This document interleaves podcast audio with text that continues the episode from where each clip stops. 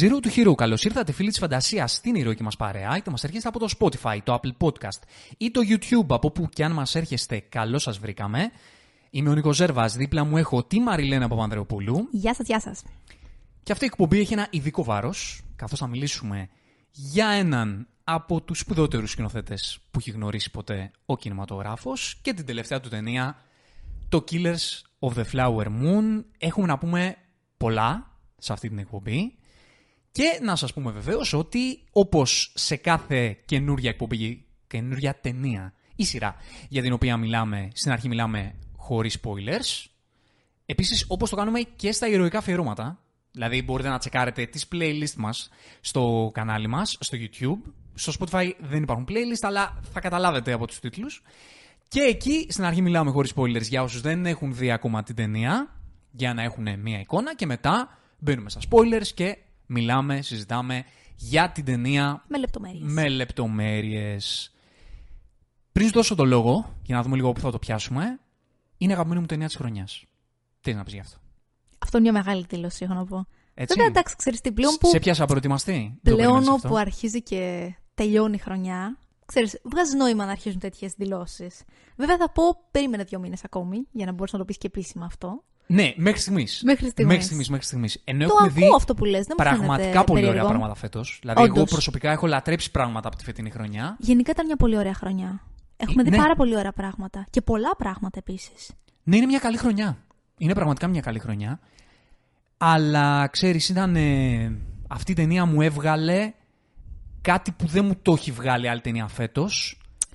Μου έβγαλε greatness. Γενικά, ρε παιδί μου, πόσο, πόσο τυχεροί είμαστε ως άνθρωποι που ακόμη και σήμερα μπορούμε να βλέπουμε ταινίες του Σκορτσέζε.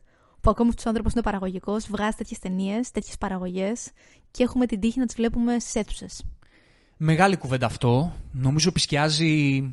Όλη μας τη συζήτηση. Πάντα θα επισκιάζει τη Καλός ή συζήτηση. κακός, ξέρεις, είναι το καλύτερο intro που μπορούμε να κάνουμε γιατί είναι αλήθεια. Ναι. Δηλαδή, φαντάσου λίγο να είχε πάρει αυτούς τους ανθρώπους να έχει αποσυρθεί και να λέγαμε Φαντάσου ανθρώπους που έβλεπαν τις ταινίες Σκορτσέζε στις πρεμιέρες, στι αίθουσες. Είμαστε πραγματικά πάρα πολύ τυχεροί που έχουμε την ευκαιρία ακόμη να το λέμε αυτό. Και δεν θα έχουμε για πάρα πολλά χρόνια πιθανότατα αυτή την ευκαιρία. Όσε ταινίε και να βγάλει ο άνθρωπος, είναι μεγάλο σε ηλικία, είναι μεγάλες ταινίες αυτές, είναι μεγάλες παραγωγές. Δεν ξέρω πόσο ακόμη θα έχουμε αυτή τη δυνατότητα. Άρα πρέπει να είμαστε πολύ ευγνώμονες. Και θα ξεκινήσω λίγο απεσιόδοξα. Το, το είχα σκεφτεί να κλείσω έτσι, αλλά μιας και το, και το έφερες στο τραπέζι. Έρχεται μια δεκαετία μπροστά μας, δεκαπενταετία, πες, βαριά βαριά, βαθιάς κατάθλιψης στην ποπουλτούρα. Πολύ βαθιάς κατάθλιψης. Έρχονται άσχημα χρόνια. Με την έννοια ότι αυτή η γενιά των ανθρώπων που έχτισαν τον pop κινηματογράφο, τον παγκόσμιο κινηματογράφο και άφησαν την ιστορία τους και αυτή τη στιγμή ο κινηματογράφος έχει ένα legacy το οποίο είναι δικό τους, θα φύγουν. Ναι.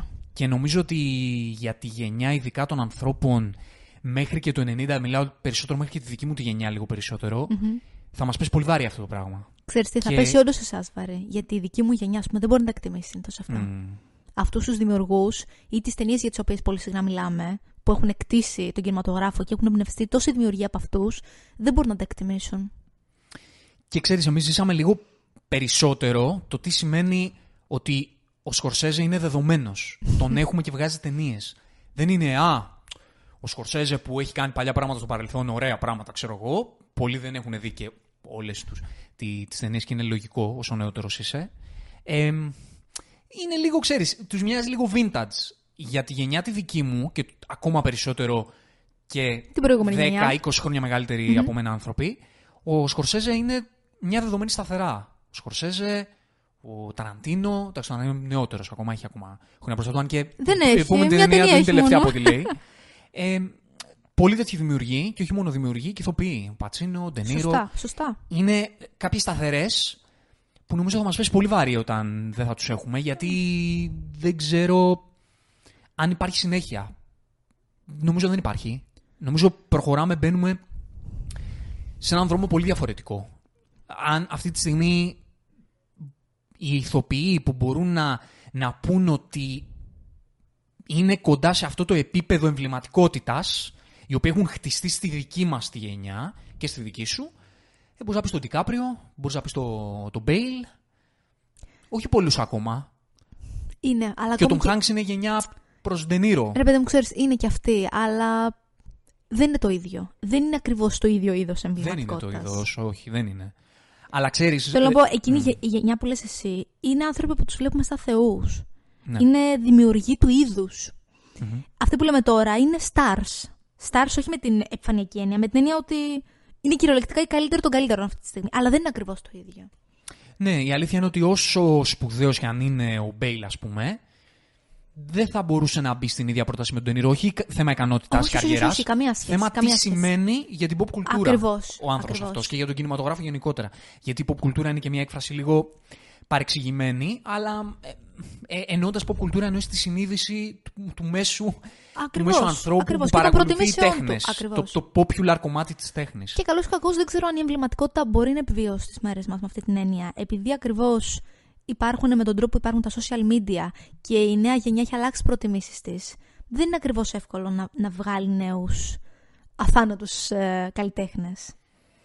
Άρα αυτό ξέρεις είναι ένα θέμα το οποίο δεν νομίζω ότι υπάρχει λύση. Δηλαδή δεν νομίζω ότι είναι θέμα ε, ανυπαρξίας ανθρώπων που μπορούν να γράψουν ιστορία. Αλλά είναι θέμα των ανθρώπων που βλέπουν αυτούς τους καλλιτέχνες και δεν μπορούν ακριβώς να δεν έχουν σκοπό να τους εκτιμήσουν με αυτόν τον τρόπο. Θα πούνε είναι καλός ηθοποιός. Αλλά δεν θα πούν θα τον λέω στα παιδιά μου αυτόν τον άνθρωπο. Κατάλαβες. Μμμ. Ναι, γιατί αυτοί οι άνθρωποι έβαλαν τις βάσεις πάνω στο οποίες χτίστηκε ο κινηματογράφος, Ακριβώς. οπότε δεν μπορεί να συγκριθεί αυτό με ό,τι γίνει από εκείνο το σημείο και όχι, έπειτα. όχι. Δεν Δε- υπάρχει δεν τόσο θα πολύ μπορούσε να καινοτομία συμβεί. πλέον. Δεν θα μπορούσε να συμβεί. Ακριβώς. Λοιπόν, Όπως και να έχει, το ανοίξαμε πολύ το θέμα. εγώ είπα τη γνώμη μου και θα, τη, θα την αναλύσουμε. Ε, θέλω να μου πεις εσύ την εικόνα σου για την ταινία. Πώς Κοίτα βγήκες να από δεις. αυτή, Ε, πώς την τοποθετείς στο μυαλό σου. δεν, θα, δεν θα σου πω ακόμη αν είναι η αγαπημένη μου ή όχι. Είναι σίγουρα από τις αγαπημένες μου. Είναι μια ταινία που εκτίμησα για πάρα πολλούς λόγους. Θα τους αναλύσουμε και πιο μετά περισσότερο. Με συγκίνησε πάρα πολύ. Όχι τόσο πολύ ε, το φινάλε της ή τα μηνύματα που θέλει να περάσει, όσο ξέρεις η συνειδητοποίηση που κάνεις για μερικά πράγματα και πώς αυτά αποτυπώνονται στην πραγματική ζωή, έτσι όπως τα αφηγήθηκε ο Σκορσέζε. Ε, δεν θα σου κρύψω ότι υπήρχαν μερικές στιγμές που κουράστηκα λίγο. Ξέρω ότι ας πούμε, εσύ δεν το νιώσει αυτό ιδιαίτερα. Αυτό δεν ξέρω, ίσω έχει να κάνει με πολλούς παράγοντες. Εμένα, ας πούμε, κούρασε λίγο η διάρκεια προς το τέλος. Δεν ξέρω αν αφορά το πώς κινήθηκε για μένα η ιστορία προς το τέλος, γιατί πολλοί, ας πούμε, δεν το είχαν αυτό. Εγώ λίγο σε μερικές στιγμές κουράστηκα. Ε, Όπως και να έχει όμως, είναι μια καταπληκτική ιστορία. Ήξερα ότι βασίζεται σε γεγονότα, αλλά υπερβολικά αφηρημένα και δεν ήξερα καν πολύ καλά, καλά την ιστορία. Άρα, ξέρεις, ε, ήμουν ακόμη πιο πολύ έκπληκτη όσο προχωρούσε η ιστορία και συνειδητοποιούσα ότι πολλά από αυτά έχουν, έχουν γίνει σε ένα βαθμό. Ε, εντάξει, οι ερμηνείες ήταν καθηλωτικέ, ήταν καθηλωτικέ πραγματικά. Και ξέρεις, είναι από τις ταινίες όπου δεν ξέρω αν θα, θα ξαναδώ εύκολα ξανά, αλλά είναι ταινίες που σου μένουν και, σ- και διαταξιδεύουν μαζί σου. Και δεν μπορείς να σταματήσεις να τις σκέφτεσαι. Ναι, συμφωνώ. Να πούμε αρχικά για τους τύπους ότι το Killers of the Flower Moon είναι μια ταινία του Μάρτιν Σκορσέζε. Βασίζεται στο βιβλίο του David Grant Ναι. και ο Eric Roth μαζί με τον Μάρτιν Σκορσέζε έχουν κάνει το adaptation, Adaptation. το screenplay. Και πρωταγωνιστούν Λεωνάρντο Δικάπριο, Ρόμπερτ Ντενίρο, Λίλι Gladstone, Τζέσι Πλέμονς, Τάντου Κάρντιναλ, ο Τζον Λίθγκοου, ο Μπρένταν Φρέιζερ, έχει ένα ωραίο κάμεο και πολλοί άλλοι. Α, να πούμε και την Κάρα Τζέιτ Myers, γιατί ακούω ότι παίζει και για, για την υποψηφιότητά της για το, για το Oscar Β' γυναικείου. Οπότε την αναφέρω. Ε, από πού να το πιάσω; Καρχάς, είναι μια ταινία, πάλι εκεί θα, θα επανέλθω, που βγάζει greatness. Είδαμε πολλές ωραίες ταινίες φέτος, Μμμ. πολλές ωραίες ταινίες, αλλά είναι αυτή, αυτού του είδους ταινία που λες ότι βλέπω κάτι σπουδαίο μπροστά στα μάτια μου. Και το Oppenheimer το γουστάρα πάρα πολύ και αναφέρω συγκεκριμένα το Oppenheimer γιατί είναι από τις ταινίες που και όταν τώρα που θα μπούμε στη σεζόν των βραβείων θα είναι αυτές οι δύο που θα βγαίνουν συζητιούνται. μπροστά Μμ. γιατί αυτές οι δύο θα είναι που θα διεκδικήσουν τα βραβεία. Το Oppenheimer το λάτρεψα, δεν το συζητώ. Αλλά εδώ βλέπω. Είναι ίσως. Οκ, είναι και λίγο το γούστο το δικό μου. Βάζω το Σκορσέζε πολύ πε- πιο πάνω από ότι βάζω το, το Νόλαν. Δικό μου γούστο αυτό. Αλλά εδώ βλέπω μια σπουδαιότητα σε πάρα πολλά επίπεδα και θα τα εξηγήσω όταν μιλήσουμε με spoilers. Η οποία με αγγίζει πολύ βαθιά. Πολύ βαθιά. Δηλαδή θεωρώ ότι αυτό το πράγμα που έκανε ο Σκορσέζε αυτή την ταινία είναι πολύ πιο ουσιαστικό και βαρυσήμαντο σε σχέση με αυτό που έκανε ο Νόλαν, που και αυτό από την πλευρά τη δική του είναι σημαντικό Έχει τη και, δική του σπουδαιότητα, και δυνατό βέβαια. και έχει τη δική Βέβαια. του αξία.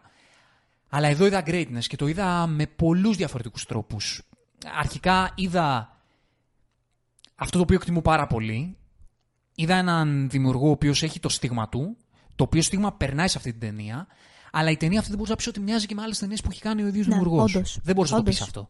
Έχει κάποιες σταθερές, Είναι πολύ διακριτική η παρουσία του. Ναι.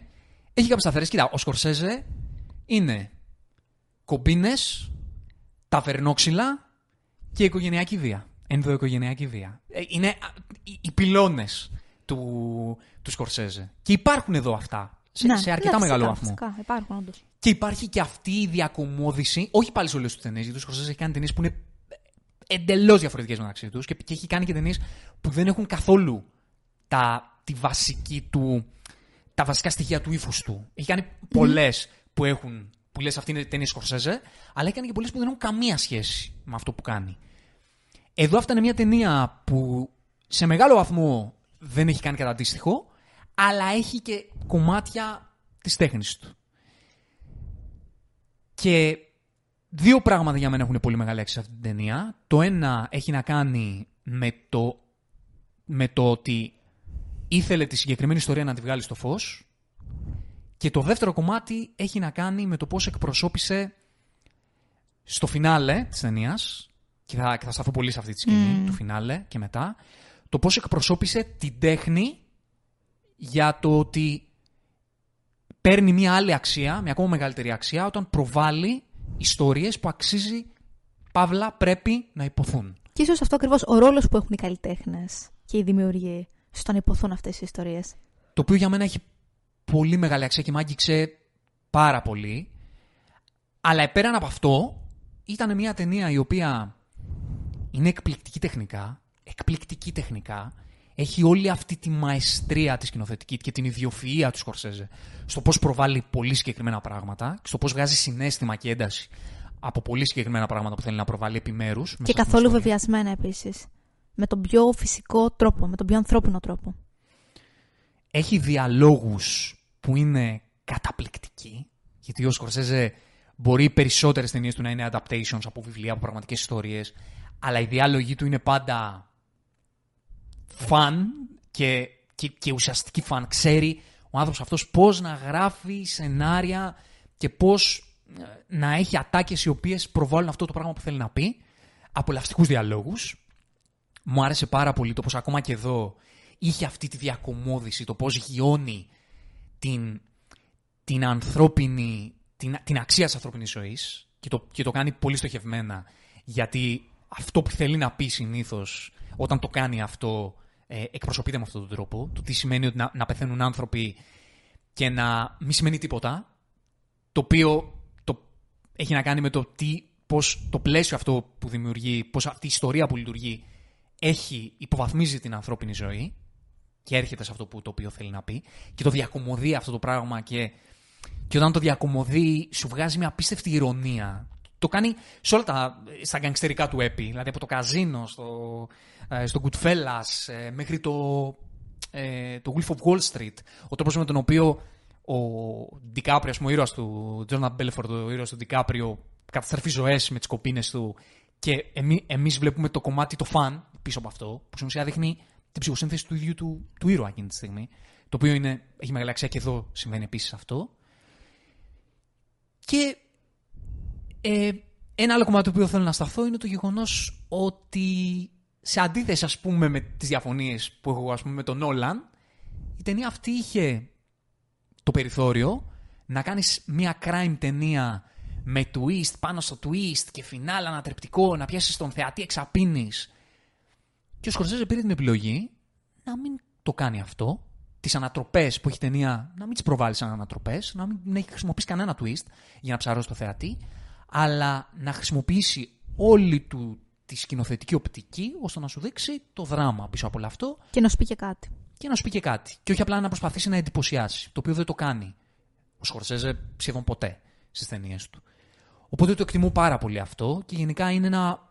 είναι βαθύς κινηματογράφος αυτό το πράγμα που κάνει αυτός ο άνθρωπος. Για ακόμα μια φορά.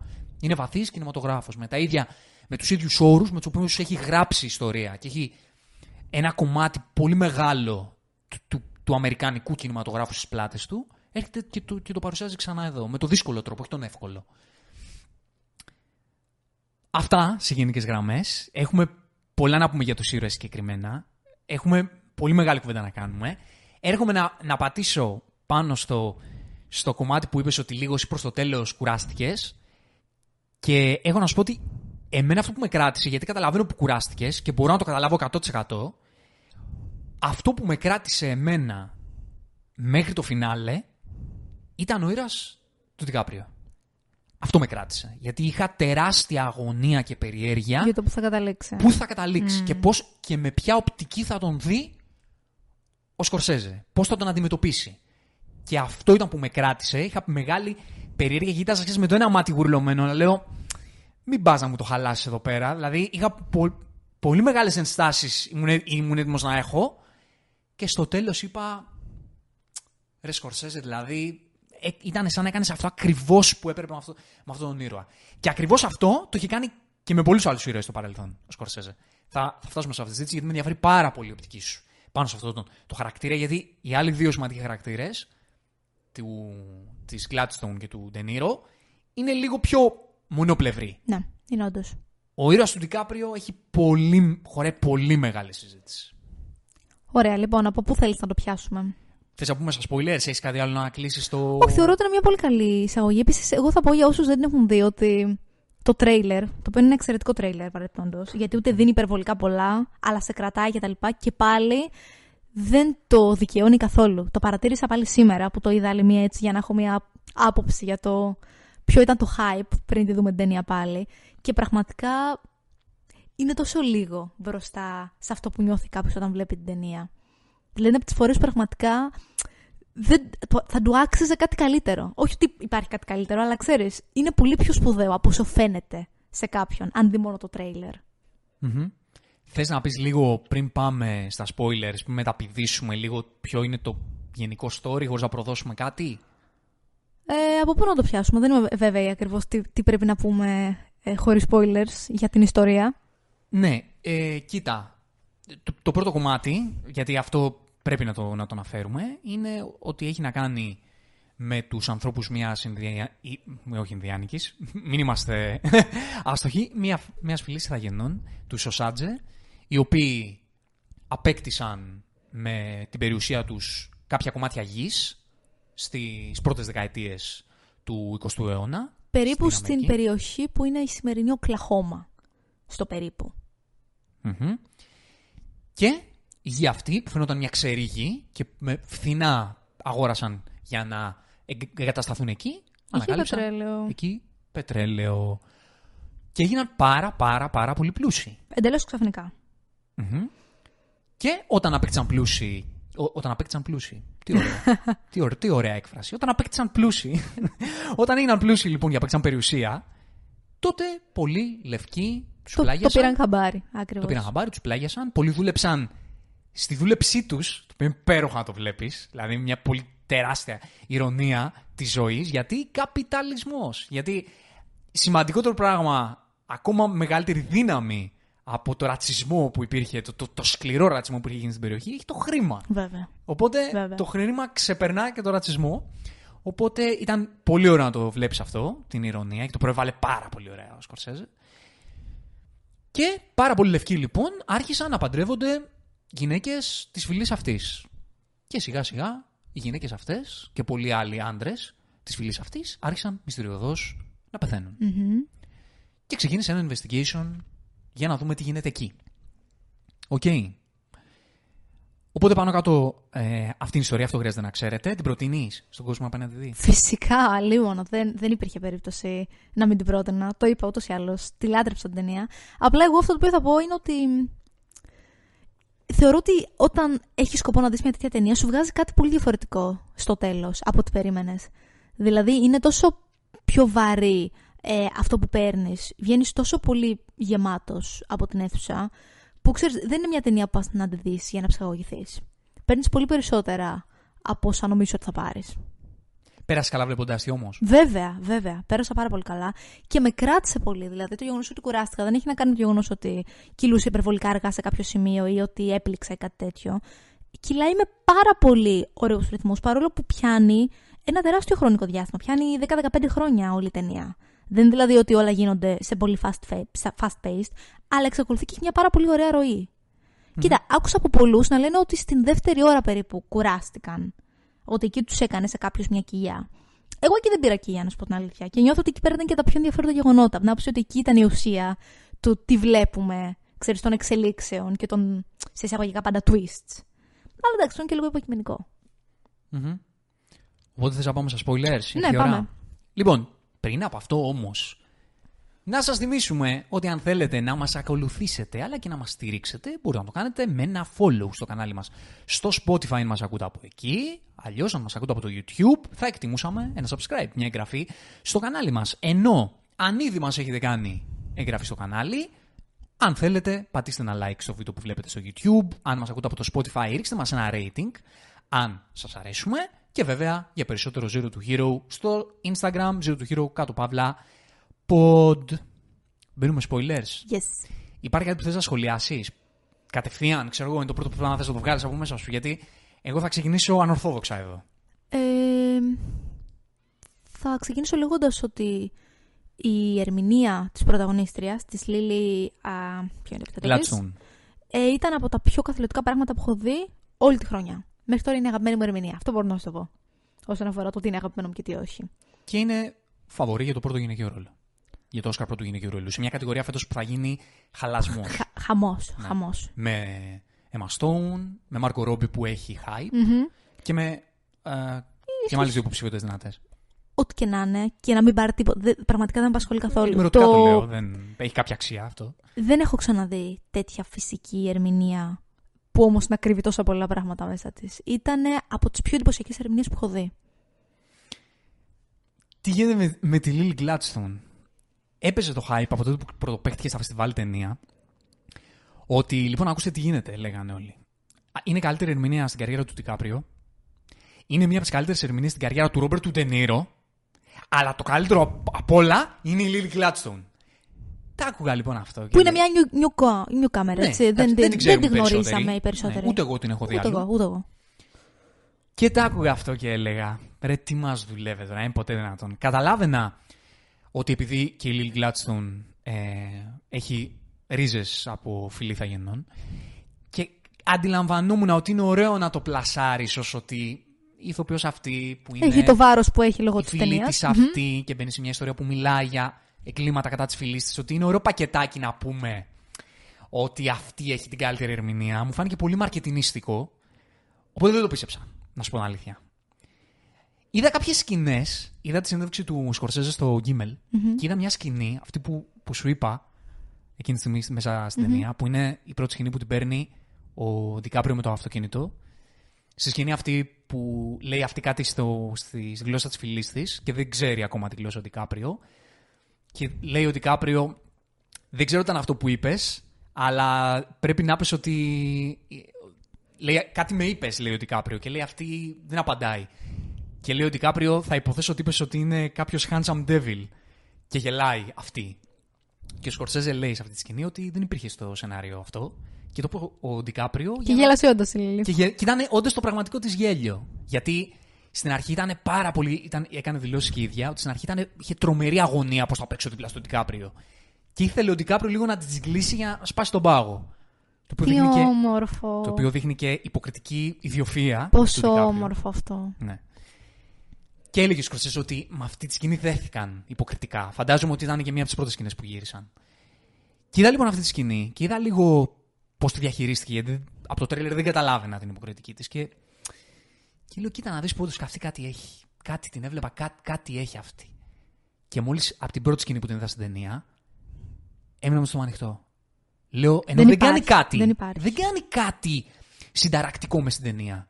Λέω, γιατί με μαγεύει έτσι; Έχει ένα φυσικό εκτόπισμα. Απίστευτο. Αυτό. Το οποίο νιώθω ότι επειδή είναι και newcomer και δεν το γνωρίζουμε αυτό, μας, ξέρεις, ε, όλοι, όλοι μείναμε με το στόμα ανοιχτό, επειδή δεν το περιμέναμε Είναι μερικοί καλλιτέχνες που το ξέρεις ότι το έχουν αυτό και άρα ξέρεις, σταματήσεις να σε εκπλήσει μεταμόνισμα και μετά. Επειδή εδώ δεν το γνωρίζαμε, νομίζω ότι μείναμε παγωτό. Ναι, δε- δεν καταλάβαινα γιατί με μαγεύει έτσι. Ε, εκτός το ότι... Εγώ πιστεύω ότι παίζει και ο ρόλος. δεν μιλάω ότι δεν έχει αδιανοητή ικανότητες η κοπέλα, αλλά ο συγκεκριμένος ρόλος. Ξέρεις, είχε πάρα πολύ κρυμμένη δυσκολία μέσα του. Όλα ήταν στο βλέμμα της. Όλα, Ναι. όλα. Αρχικά οι ατάκε play δεν είναι τίποτα, έτσι. Είναι πολύ λίγες. Όλο παίζεται στην έκφρασή της. Και σε σκοτώνει η έκφρασή της. Όπως το πες, η έκφρασή της σε σκοτώνει και σε σκοτώνει από την πρώτη στιγμή το πώς κοιτάει τον ήρωα του Ντικάπριο. Γιατί ξέρει. Ήξερε από την αρχή. Γι' αυτό. Αντιλα... Έχει το δισταγμό. Απ' την άλλη της κάνει και εντύπωση. Και αντιλαμβάνομαι ότι, ξέρεις, σε όλες τις σκηνές αυτές μέχρι που παντρεύονται, τον κρίνει. Ναι, Προσπαθεί γιατί- να, τον, να, τον, ε- να τον εξετάσει, να δει τώρα τι είναι αυτός εδώ πέρα τώρα. Θέλει το καλό μου, όντως με γουστάρει. Εγώ πιστεύω ότι ξέρει από την πρώτη στιγμή. Απλά ξέρεις. Είδε ότι και πάλι έχει καλό όσο καλό μπορεί να έχει μέσα του. Τον Ήξερε τι, συμπάθησε. ήξερε ότι μπορεί ότι, να ότι, θέλει τα ξε- λεφτά ότι της. θέλει να την εκμεταλλευτεί. Δεν μπορούσε να μην το ξέρει. Το, το έβλεπε στο ύφος. Εγώ ξέρεις τι πιστεύω ότι τη λυγίζει, την πείθει, η αφέλειά του. Ναι, πιθα, πιθανότατα. Πιθανότατα. Ότι αυτή η αφέλειά του την κερδίζει. Ε. Την κερδίζει και ερωτικά, την κερδίζει και την κάνει να αισθάνεται λίγο καλύτερα ότι ίσως αυτός, ξέρεις, να μην είναι τόσο πονηρός. Ναι, ότι δεν είναι έχει τόσο, άδικο. με τόσο προφανή τρόπο ρεμάλι, γιατί το λέει και ο ίδιος μες στη σκηνή. Ότι «Α, εμένα τα λεφτά μου αρέσουν, ξέρω, τα γουστάρω. Επειδή είναι τόσο εξωστρεφής, την κάνει να, να νομίζει ότι, οκ, είναι πολύ αφελής για να, για να μου κρύψει κάτι που δεν θα το καταλάβω. Ναι, ναι, Γιατί δεν αυτή έχεις είναι πολύ άδικο, έξυπνη. Δεν έχει άδικο. Και ξέρεις, νομίζω ότι της έκανε και εντύπωση το πόσο διαφορετική είναι σαν χαρακτήρες. Αυτή είναι απίστευτα σοβαρή, συγκρατημένη, είναι καχύποπτη. Ε, γνωρίζει και λυπάται τα όσα συμβαίνουν στην οικογένειά της, στη φυλή της. Ξέρεις, γνωρίζει και προβλέπει. Είμαι σίγουρη ότι προβλέπει. Ξέρει ότι δεν υπάρχει ιδιαίτερο μέλλον ε, στη φυλή της, στη συγκεκριμένη περιοχή. Γενικότερα, μάλλον στη φυλή της, όχι μόνο στη συγκεκριμένη περιοχή. Και ξέρεις, όλο αυτό έρχεται σε απίστευτη αντίθεση με τον, με τον ήρωα του Ντικάπριο, που κάνει ζωάρα όταν τον πρώτο βλέπουμε, έτσι. Τώρα αρχίζει και μπαίνει μέσα σε δουλειές, τον βρίσκει να οδηγάει, κάνει τα αστεία του. Είναι όπως λες και εσύ απίστευτα αφελής και αυτό το δείχνει, το δείχνει βασικά μέχρι το τέλος της ταινίας. Άρα είμαι σίγουρη ότι και αυτό τη κέντρισε γενικότερα την περιέργεια. Και μια γυναίκα η οποία είναι έτσι αρκετά σοβαρή και αρκετά μετρημένη και έχει και ένα πρόβλημα υγείας, Μμ. αισθάνεται ότι αυτός ο άντρας θα την. Θα την της κάνει να βγάλει κάτι ξανανιώσει. από μέσα της, ναι, θα, θα της βγάλει κάτι που το χρειάζεται. Γενικά είναι εκπληκτική αφετηρία για αυτή τη σχέση. Δηλαδή με το που τους είδα να αρχίζουν να, να δένονται και να αλληλεπιδρούν και να φλερτάρουν, έλεγα ρε φίλε βλέπω φανταστικό σενάριο. Δηλαδή είναι τρομερή αφετηρία δύο χαρακτήρων για να αρχίζουν να συνάπτουν σχέση. Αυτή η αφετηρία που είχαν μεταξύ τους η ηρωίδα της Γκλάτσον και του, και του Τικάπριο. Και Είχε μια ξέρεις, ε, πολύ ωραία δυναμική. Ήταν πολύ ωραίο το γεγονός ότι έβλεπες ότι όντως ο ήρωας του Ντικάπριο. Ξέρεις, όντως, της- όντως του άρεσε. Δεν ήταν δηλαδή καθαρά στρατηγικό από την αρχή. Δηλαδή, όντως απολάμβανε τις συζητήσεις τους και το, και το φλερτ που έκαναν και ξέρεις, την αποκωδικοποίηση της εκφρασής της κάθε φοράς ή το τι λέει στη γλώσσα της κτλ. Κοίτα, σε ό,τι έχει να κάνει με τον, ε, με τον χαρακτήρα του, του Ντικάπριο, τον Ernst, αυτό είναι το κομμάτι που σε κρατάει μέχρι το τελος Θες να δεις με ποια σκοπιά θα τοποθετηθεί στην ιστορία. Δηλαδή, η Gladstone είναι το θύμα. Οκ, είναι καθαρό θύμα. Είναι η πλευρά Βέβαια. η αγνή, η καλή, του εντός εισαγωγικών καλού. Δεν, δεν είναι ότι την κρίνουμε σαν άνθρωπος σε όλε Όχι, τι όχι, εκφάνσεις, όχι. γιατί δεν μας ενδιαφέρει στο προκειμένο. στην Αλλά προκειμένη περίπτωση. συμβολικά, όντως αυτό αντικατοπτρίζει. Μμμ. Απ' την άλλη είναι ο χαρακτήρας του Ντενίρο που είναι το καθαρό κακό. Ο κυνηγός, το Ναι. ο θήτη. Ο θήτης, το καθαρό κακό, το, το πολύ καθαρό κακό. Και απ' την άλλη έχεις έναν χαρακτήρα ο οποίος ακροβατεί στη μέση. Και είχα τρομερή αγωνία για το πού θα, πού θα κάτσει μπίλια. Και ο τρόπος με τον οποίο το διαχειρίζεται ο Σκορσέζε αυτό το χαρακτήρα μέχρι το φινάλε είναι ακριβώς ο ίδιος που έχω δει το Σκορσέζε να αντιμετωπίσει πολλούς ήρωές του αντίστοιχους σε άλλες ταινίες. Είναι το ότι είναι αυτός. Δεν είναι το καλός, το κακός. Εσύ πες μου τι είναι. Είναι αυτό που είναι. Δηλαδή- χρειάζεται να είναι κάτι από τα δύο. Ναι, α- αυτό ακριβώς. Είναι. Και να σου πω αυτή κάτι, η- αυτό είναι και το πιο ανθρώπινο. Ναι, Αυτό είναι το ρεαλιστικό. ακριβώς. Και είναι τρομερό το πώς σκάβει τις πολύ διαφορετικές πλευρές της προσωπικότητάς του. Ξέρετε, εμένα τι μου άρεσε το γεγονός ότι είναι σαν να πήρε λίγο δύο σταθερές που λέει έχουμε σε εκείνη την εποχή, όπως και σε κάθε εποχή, αλλά σου λέει τώρα είμαστε σε μια συγκεκριμένη εποχή. Έχουμε την μόνιμη σταθερά του κακού, του εκμεταλλευτή, του δολοφόνου, μπλα μπλα μπλα, και έχουμε και την απόλυτη πλευρά του καλού. Πώς ένας μέσος φυσιολογικός άνθρωπος θα συμπεριφερόταν σε αυτήν την κατάσταση. Νιώθω ότι κάπως έτσι ήθελε να το παρουσιάσει. Ότι ήταν, ας πούμε, ένας τυχαίος άνθρωπος, τον οποίο ήθελε να παρουσιάσει ως προς τη συμπεριφορά που θα είχε στην συγκεκριμένη περίπτωση, συγκεκριμένη κατάσταση. Και το μεγάλο ερώτημα εδώ, στο χαρακτήρα του, του Ernst. Πόσο καλό έχει αυτός ο χαρακτήρας μέσα του; Πολύ. Θα σου πω εγώ. Εγώ θεωρώ ότι είχε πολύ. Αλλά ήταν ένας χαζός άνθρωπος που τον έκαναν όλοι ό,τι ήθελαν. Με αποτέλεσμα να τον εκμεταλλεύονται, να φοβάται, να τον απειλούν, να μην ξέρει τι να κάνει, να μην μπορεί να σταθεί στα πόδια του, να πιστεύει τους πάντες και να μην μπορεί να πάρει αποφάσεις για τον εαυτό του. Πιστεύεις την αγαπούσε; Ναι, πιστεύω. Δεν πιστεύω. Αλλά σε έναν βαθμό. Πώς μπορεί έτσι. να την αγαπάει όταν έχει σκοτώσει την αδερφή της, ας πούμε; Αυτά είναι τα δύσκολα ερωτήματα; Δεν, ναι, δεν πιστεύω ότι την αγαπούσε. Πιστεύω ότι την αγαπούσε. Με τον δικό του τρόπο πιστεύω ότι την αγαπούσε. Ναι. Είχε σκοτεινιά μέσα του, ναι, φυσικά και είχε. Ήταν ένας δολοφόνος, ήταν. Αλλά πιστεύω ότι την αγαπούσε. Πιστεύω ότι πονούσε πολύ για όσα είχε βαλθεί να της κάνει. Ξέρεις, είναι αυτά, αυτά τα δύο που χτυπάνε μεταξύ τους και αυτό είναι που, που σε αφήνει η ταινία. Γι' αυτό θεωρώ εκπληκτικό το character study του χαρακτήρα του Ernst αντίστοιχο με άλλα μεγάλα character study που έχει κάνει στη, στην καριέρα του ο Σκορσέζε, του, του, στο χαρακτήρα του Ντε Νίρο στο ταξιτζή, στο οργισμένο είδωλο. Character study αντίστοιχα που ψάχνεις να βρεις τι καλό και τι κακό έχει μέσα του και Και τα πού το ακροβατεί στο, τοποθετείς. ακροβατεί στο γκρι. Δεν, ε, είναι πολύ γκρι. είναι πολύ γκρι και γενικότερα αμφιταλαντεύεται σε όλη τη διάρκεια της ταινίας ανάμεσα στο καθήκον, το οποίο είναι οι εντολές και οι απειλές του θείου του και στην αγάπη του ή αν δεν θες να το πεις αγάπη, στα συναισθήματα που είχε τέλος πάντων για την Μόλι. Και είναι συγκλονιστικός ο μονόλογος στο φινάλε. Που ο Σκορσέζε τον, του, του, του κάνει αυτό το στενό zoom στο πρόσωπό του, το στενό κοντινό. Και τον βλέπεις πώς απαντάει στα ερωτήματα, πώς παραδέχεται τα εγκλήματα. Και στην τελευταία ερώτηση, ήταν, την παντρεύτηκες επισκοπού για να της πάρεις την περιουσία, είπε όχι, την παντρεύτηκα για αυτό που μας συνέβη σε εκείνο το αμάξι. Και το πιστεύεις σε εκείνο το σημείο Ναι. αυτό που λέει. Το θέμα είναι, Ναι. ξέρεις, είναι μια, μια πολύ βαθιά συζήτηση για το πώς αυτά τα πράγματα δένουν μέσα τους. Δένουν η πλευρά αυτή, δηλαδή έβλεπα το, το οργισμένο είδωλο και, και το καλό με το κακό που συνυπήρχαν στο, στον ήρωα εκείνο ήταν το, τα πάθη του. Δηλαδή, ήταν μια οργή που είχε μέσα του και αυτή ήταν που επισκίαζε ό,τι καλό μπορεί να έχει στην ψυχή του. Και μετά ήταν στο θεατή να πεις δικαιολογείς αυτά τα εγκλήματα, εντός αγωγικών τα εγκλήματα στην προηγούμενη περίπτωση, τα λάθη του, τα, τις αμαρτίες του, λόγω της ε, έμφυτης οργής που έχει αυτός ο άνθρωπος μέσα του. It's up to you.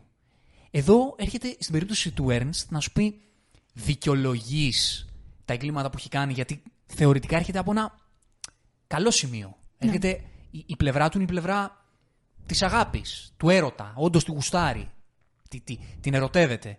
Δικαιολογείς τα εγκλήματά του λόγω της αφελιάς του. Μπορούν να δικαιολογηθούν. Σε ρωτάω, σου κάνω δύσκολες ερωτήσεις, αλλά γι' αυτό περιμένω Δεν δύσκολες μπορώ να σου απαντήσω σε αυτήν την ερώτηση. Κανείς δεν μπορεί να απαντήσει. Ναι. Αυτό είναι καθαρά ένα εντελώς υποκειμενικό ερώτημα. Ούτε, μπορώ, εγώ- ούτε εγώ μπορώ να απαντήσω, γι' αυτό ρωτάω. Δεν υπάρχει απάντηση. Δεν και υπάρχει, δεν πρέπει όχι. να υπάρχει απάντηση Ναι, σε αυτή καλά την λες. ερώτηση. Δηλαδή θεωρώ το μήνυμα που θέλω να σου περάσουν ότι δεν μπορείς να το απαντήσεις αυτό. Και το καλό είναι να μην το απαντήσεις. Εγώ προσωπικά δεν το δικαιολογώ. Ναι. Αλλά πιστεύω ότι την αγαπούσε. Το πιστεύω. Και πιστεύω ότι δεν την παντρεύτηκε όντως με στρατηγικό σκοπό από την αρχή. Δεν πιστεύω ότι είχε αυτό το σκοπό. Όχι. Θεωρώ ότι ήταν γενικότερα όλοι, ο- όλες του οι πράξεις ε, ξέρεις, βήματα. Τύπου από τη στιγμή που την παντρεύτηκε, ξεκίνησε ο ήρωας του Ντενίρο και λέει: Ωραία, εδώ είμαστε. Θα τα πιάνουμε ένα-ένα τα βήματα και θα τον πηγαίνω έτσι όπως θέλω. Για αρχή θα πάει και σε αυτόν και θα πει αυτό στην αρχή, μετά θα δολοφονήσει κάποιον ο ίδιος, μετά θα πάει έτσι. Δηλαδή το πήγαινε λίγο-λίγο, Μέχρι που φτάσει σε σημείο εντάξει, να κλιμακωθεί και πλέον να μην μπορεί να μαζευτεί αυτό το πράγμα. Αλλά δεν θεωρώ ότι ήταν εξ αρχής σχέδιο. Ούτε καν την Δεν νομίζω ότι στην αρχή είχε ως σκοπό να ξεκινήσει έτσι μαζικά τις φαγές. Και βασικά νομίζω ότι κάποια στιγμή το αναφέρει και ο ίδιος. Ότι λέει θα περιμένουμε σιγά σιγά από φυσικά αίτια να πεθαίνουν μισοί, κάποιοι είναι μεγάλη σε ηλικία. Και απλά μετά, επειδή αυτό έλεγε ότι δεν παίζει, ξεκίνησε να παίρνει την κατάσταση στα χέρια του. Και προφανώς στα χέρια του ίδιου του Έρνεστ, όσο περνούσε η ταινία. Ναι, και η ταινία πραγματικά σου δείχνει σε ό,τι έχει να κάνει με τον Έρνστ ότι υπάρχει πραγματική αγάπη. Από την πλευ... πραγματική αγάπη από την, από την πλευρά τη δική του υπάρχει έρωτας. Ναι. Το βλέπει σε πολλές σκηνές. Καταρχάς, ο ίδιος είναι αυτός που έρχεται στο, στο θείο του. Ακριβώς. Και του λέει: Ξέρεις κάτι, θέλω να την παντρευτώ αυτήν. Και του λέει: Είσαι σίγουρος, ξέρω εγώ. Ή μετά στη σκηνή που κάνουν το τελευταίο παιδί. Και του λέει ο ήρωας του Ντενίρο, του, του, λέει: Μα καλά του λέει, είναι σε αυτή την κατάσταση και πώς το κάνα το παιδί. Ε, και του λέει: Είναι γυναίκα μου. Συμβαίνουν αυτά, γυναίκα μου είναι, γουστάρω κτλ. Και του γυρίζει, και γυρίζει ο Αγγλία και του λέει: Α, έχεις κάποια ανομαλία, του λέει. Εντάξει, έχεις κάποια ανομαλία. Ναι, λέει: Δεν δε, δε κολλάει, λέει, επειδή είναι διαβητική. Είναι εντάξει. Ναι, και, και μάτια της εποχή, ρε ότι μπορεί να υπάρχει έρωτας. Εγώ δεν πιστεύω ότι την ανομαλία την είπε γι' αυτό. Πιστεύω το είπε επειδή γύρισε στην αρχή και του λέει: Δεν θα κολλήσει το παιδί.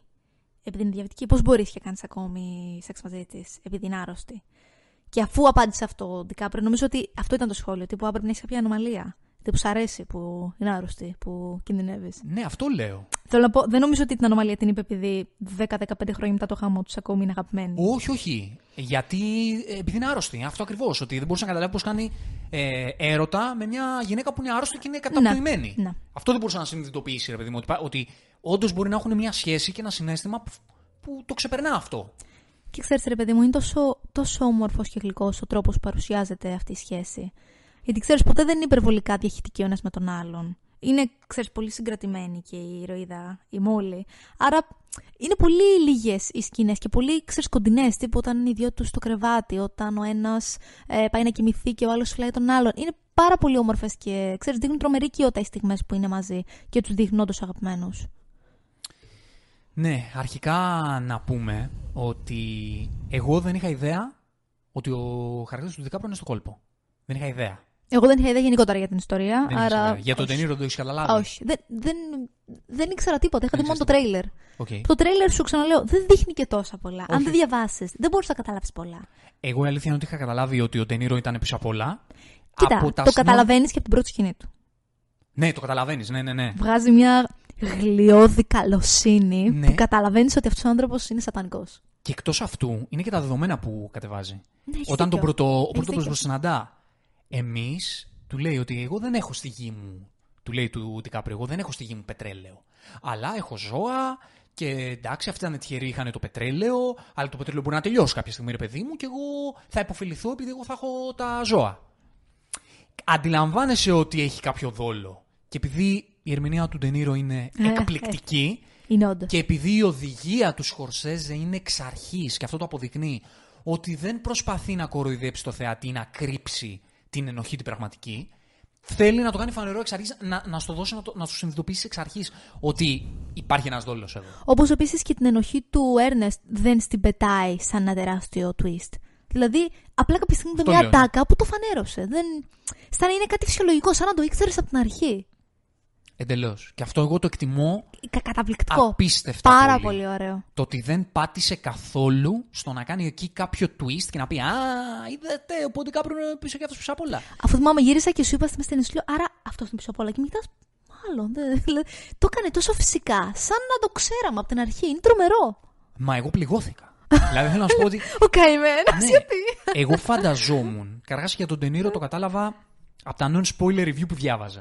Γιατί πραγματικά όταν βλέπω, συναντάω πάρα πολλά non-spoiler review εκεί έξω, γενικά σε διάφορες ταινίες και σε εκπομπές και σε άρθρα, τα οποία είναι λες και το κάνουν επίτηδες οι άνθρωποι αυτοί να προσπαθούν να σου.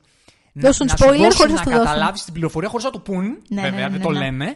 Αλλά από τα συμφραζόμενα καταλαβαίνεις. Ναι, ναι, ναι, ναι, Και με τον Τενήρο το κατάλαβα. Και έλεγα ρε γαμότο. Αμάν. Δηλαδή, νευρίαζα κιόλας που το κατάλαβα. Αλλά όταν είδα από την πρώτη σκηνή το ότι επίτηδες ο Σκορσέζε δεν πάει να στον καλύψει, αλλά θέλει να στο δώσει από την αρχή να καταλάβεις ότι κάτι παίζει, εκεί λέω: Οκ, δεν πειράζει που το ξέρω.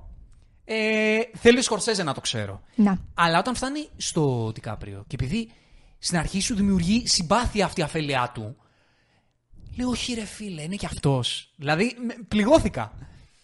Θεωρώ ότι μέχρι τη στιγμή όπου το μαθαίνει ο θεατής, ακόμη δεν, δεν είχε συνειδητοποιήσει καν ο ίδιος τα εγκλήματα που έκανε. Ξέρεις, ακόμη ήταν και λίγο πιο minor τα εγκλήματα που έκανε. Δηλαδή, ξέρεις, ήταν τύπου θα πεις αυτός σε αυτόν, θα του δώσεις τη δουλειά σε εκείνον. Άρα, δεν νομίζω ότι και ο ίδιος είχε ακόμη πολύ πληγωμένη. Όχι πληγωμένη.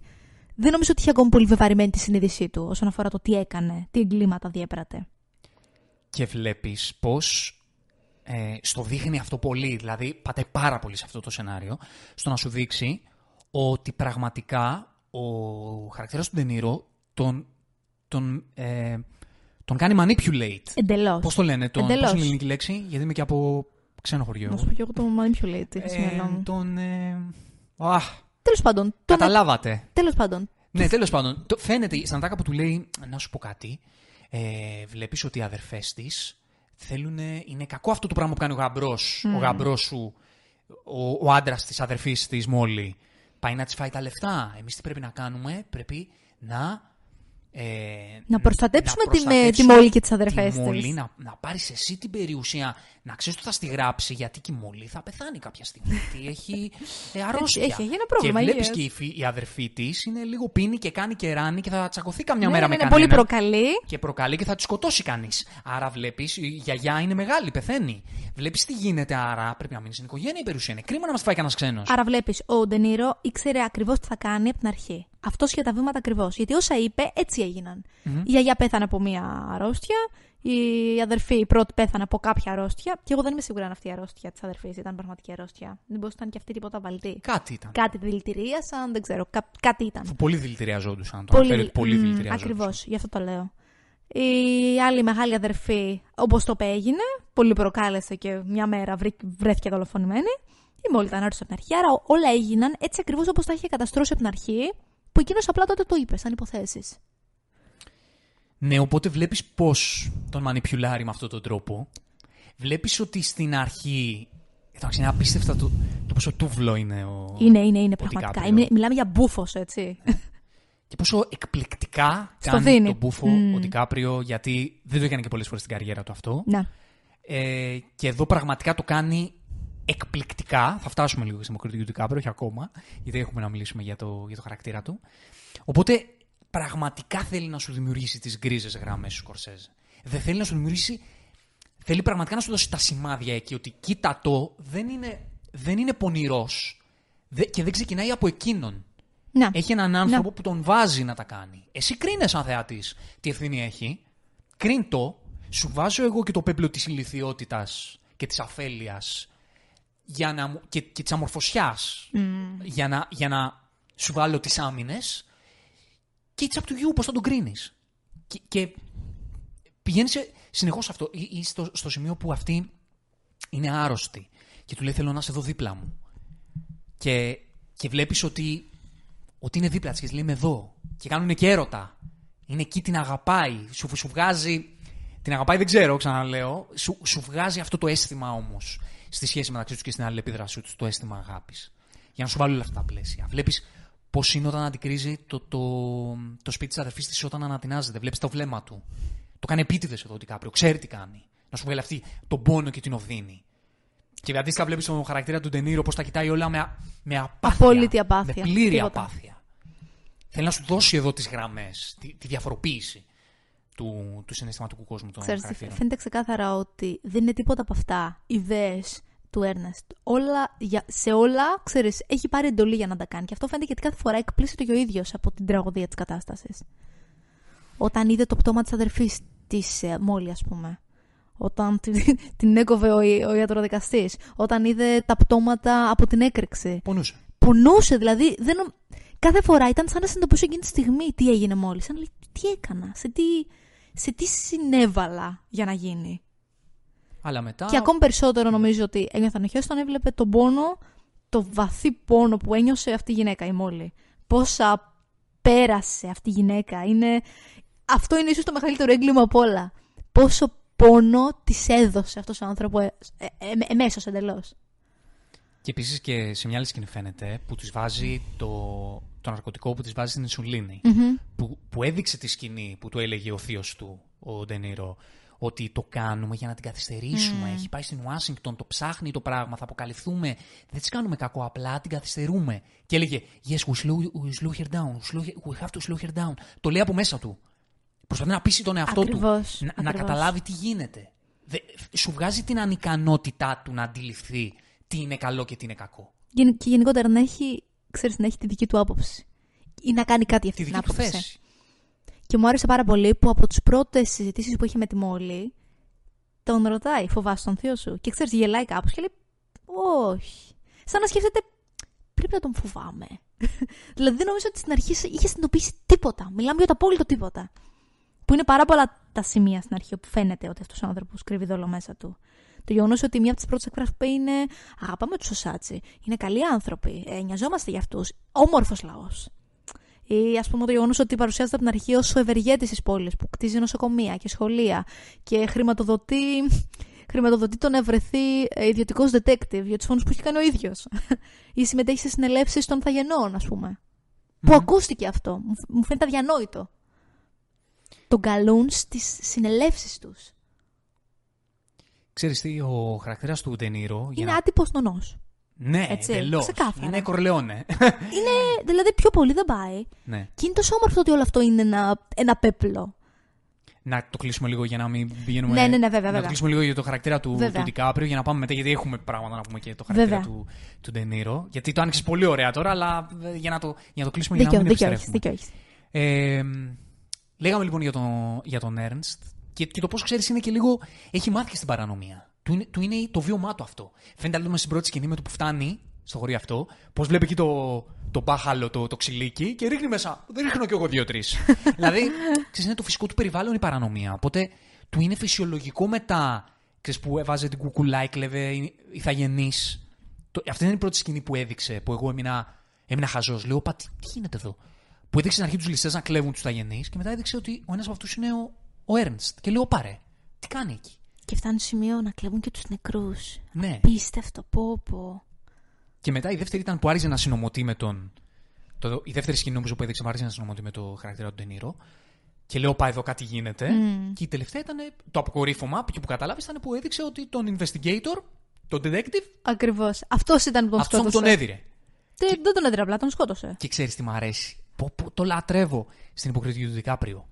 Το ύφος του όταν έδερνε τον detective ήταν αυτό. Δεν ξέρω πόσοι από εσάς έχετε δει ανθρώπους του περιθωρίου στη ζωή σας.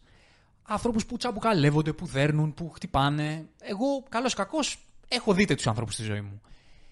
Είναι σαν να βλέπω αυτή, ξέρεις, την φυσική οργή του όταν δέρνω κάποιον, να χτυπάω κάποιον, όταν επιτίθεμαι σε κάποιον. Έχω αυ- μια φυσική οργή η οποία δεν έχει, δεν έχει λογική. Ούτε αιτία, φαντάζομαι. Ούτε αιτία. Αλλά στην προηγούμενη περίπτωση έχει. Αλλά πώς βλέπεις έναν άνθρωπο που το να φέρεται βία είναι φυσικό του. Ναι. Και το έβλεπα πραγματικά αυτό στην υποκριτική του Δικάπριο. Το, το ύφος του, δηλαδή είχε ένα ύφος τσαντίλας που, που είναι ξέρεις, φυσική. Ενώ δεν του είχε κάνει κάτι το detective εκεί πέρα. Μια δουλειά έκανε. Του είπε ο Θείο πήγαινε δίρτον γιατί αυτό. Δεν είχε λόγο να είναι νευριασμένος μαζί του. Αλλά βλέπεις όταν τον χτυπάει, βγάζει τσαντίλα. που Το οποίο δείχνει ότι είναι. Του βγαίνει φυσικά γιατί έτσι έχει μάθει. ναι. Όντως. Και αυτή η πρώτη σκηνή που δείχνει και εκεί τα δύο κλωτσομπουνίδια. Αυτό δείχνει. Χωρίς λόγο. Αυτό δείχνει. Ότι η επιθετικότητα, η βία είναι έμφυτη. Είναι κομμάτι Έτσι αυτού έχει του. μάθει. Μμ. Έτσι έχει μάθει να λειτουργεί. Δεν βοηθάει και το ότι έρθει από πόλεμο, έτσι. Δεν Σωστό. βοηθάει Σωστό αυτό. και αυτό. Μεγάλη. Ε, πολύ σημαντικό αυτό. Δηλαδή ότι, ότι έχει ε, πλάσει και την προσωπικότητά του μέσα, Ακριβώς. από, μέσα Ακριβώς. από αυτό. Οπότε αυτά τα πράγματα που του ζητάει να κάνει ο θείος του, του είναι και, και λίγο απλά. Δεν, δεν του είναι κάτι που ότι μου είπε να κάνω. Τύπου σκότω, σκότωσε άνθρωπο, δεν το πιστεύω. Ναι. Αλίμονο. Ναι, όχι. έχει γαλουχηθεί μέσα από αυτό. Ναι. Οπότε αυτό του δίνει ακόμα, ξέρεις, Γι' αυτό και, βάσεις για αυτό, για αυτό που κατέληξε να κάνει. γι αυτό και ξέρεις, νομίζω ότι η μετάνοια που μερικές φορές έβλεπε στα μάτια του δεν ήταν η μετάνοια για το γεγονός ότι έκανα ένα φόνο, διέπραξα ένα έγκλημα. Ήταν το γεγονός ότι διέπραξα ένα έγκλημα στη συγκεκριμένη οικογένεια. Στους συγκεκριμένους αγενεί. Σε αυτό το συγκεκριμένο μέρος, το οποίο μένω και μένει και όλη μου η οικογένεια. Μμμ. Και εξετυλίγοντα το χαρακτήρα του Ernst και βλέποντας ότι είναι πίσω από το κόλπο κτλ., Λατρεύω τις σκηνές και τα ταβερνόξυλα όλα και τους διαλόγους με το θείο του. Αυτό που, που του λέει ρε, που, ρε, τον, ρε τον έβαλες να τον σκοτώσει από πίσω ενώ του είπα μπροστά. Το μπροστά είναι μπροστά και το πίσω είναι πίσω. και του έλεγε. Αυτό είναι Σκορσέζε. Δηλαδή ήταν λες και βλέπω σκηνές από το Goodfellas, από το ε, καζίνο. Αυτή η κομικοποίηση στη, στο έγκλημα είναι Σκορσέζε. Και, και ξέρει να το κάνει με έναν τρόπο το οποίο ναι, μεν είναι και, και πολύ διασκεδαστικό. Δηλαδή, όταν σκοτώνει την αδερφή που άλλος έλεγε: Όπα, όπα, έπεφτα αυτή. Όπα, στερεοθεροποίησε τη για να πετύχει στο κεφάλι. Ή το, η τραγικότητα του τύπου που έβαλε να σκοτώσει τον, ε, τον ηθαγενή τον ε, φίλο, τον πρώην σύζυγο της Μόλι. Δεν ήταν πρώην σύζυγος. Ναι, ήταν ναι, νίνκα κατά κάποιο τρόπο. Ε, Όχι, παιδί μου. Εσύ κατάλαβες την αληθινή ιστορία. Εγώ δεν κατάλαβα την αληθινή ιστορία. Α, Εγώ είμαι σίγουρη ότι το είπε αυτό σαν παραμυθάκι ο Ντενίρο στον Έρνεστ, έτσι ώστε, ξέρεις, εκείνος να, να θελήσει ακόμη περισσότερο να το βγάλει από τη μέση. OK, okay, ναι, μπορεί. Μπορεί, μπορεί. Ναι, ε, και βλέπεις πως αυτός ο τύπος που τον βάζει να τον σκοτώσει λέει ότι α, βγαίναμε στην αρχή και περνάγαμε καλά. Ο καημένος είπαμε τις το... ιστορίες mm. μας και δεθήκαμε, αλλά σε κάποια φάση αποφάσισα να τελειώσω τη δουλειά. Και πάει που να τον σκοτώνεις στην ψύχρα. Ε, είναι σκορσέζε αυτό. Και μετά όμως ήρθε και του έδωσε το όπλο και του λέει: Μην με ξαναβάλεις να κάνω τίποτα. Δεν θέλω να καμία σχέση με αυτή τη δουλειά. Δηλαδή το συχάθηκε το γεγονός ότι έπρεπε να το κάνει αυτό μετά. Το κάνει όμως. Δηλαδή θέλω να σου πω πάλι το πώς βγάζει το περιθώριο, την εγκληματικότητα του περιθωρίου. Ναι, ρε παιδί μου, αλλά είναι και το ότι δεν έχω άλλη επιλογή. Δεν είχε άλλη επιλογή. Ναι, θα τον έτρωγαν. Όπως και ο Ντικάπριο θα τον έτρωγαν. Μα πήγαν να το φάνε. Στο τέλος καταζητούμενος ήταν. Ακριβώς. Είναι και κύκλοι αυτοί που αν μπλέξεις, τελείωσες. Αν δεν κάνεις αυτό που σου ζητάνε, σε έχουν φάει. Δεν έχεις πάντα επιλογή. Και εδώ είναι το θεματικό κομμάτι της παρανομίας που θα το βάλει εδώ πέρα ο Σκορσέζε. Νομίζω ότι τώρα που φτάνει και στη, στο, στη δύση της καριέρας του, θέλει νομίζω κάποια από τα κομμάτια που τον χαρακτηρίζουν σαν δημιουργό και με τα οποία έχει γράψει ιστορία να τα επαναφέρει. Και εδώ, και εδώ το κάνει. Δεν το κάνει το υπερβολικά για να, α, για να κουκουλώσει το θέμα της ιστορίας.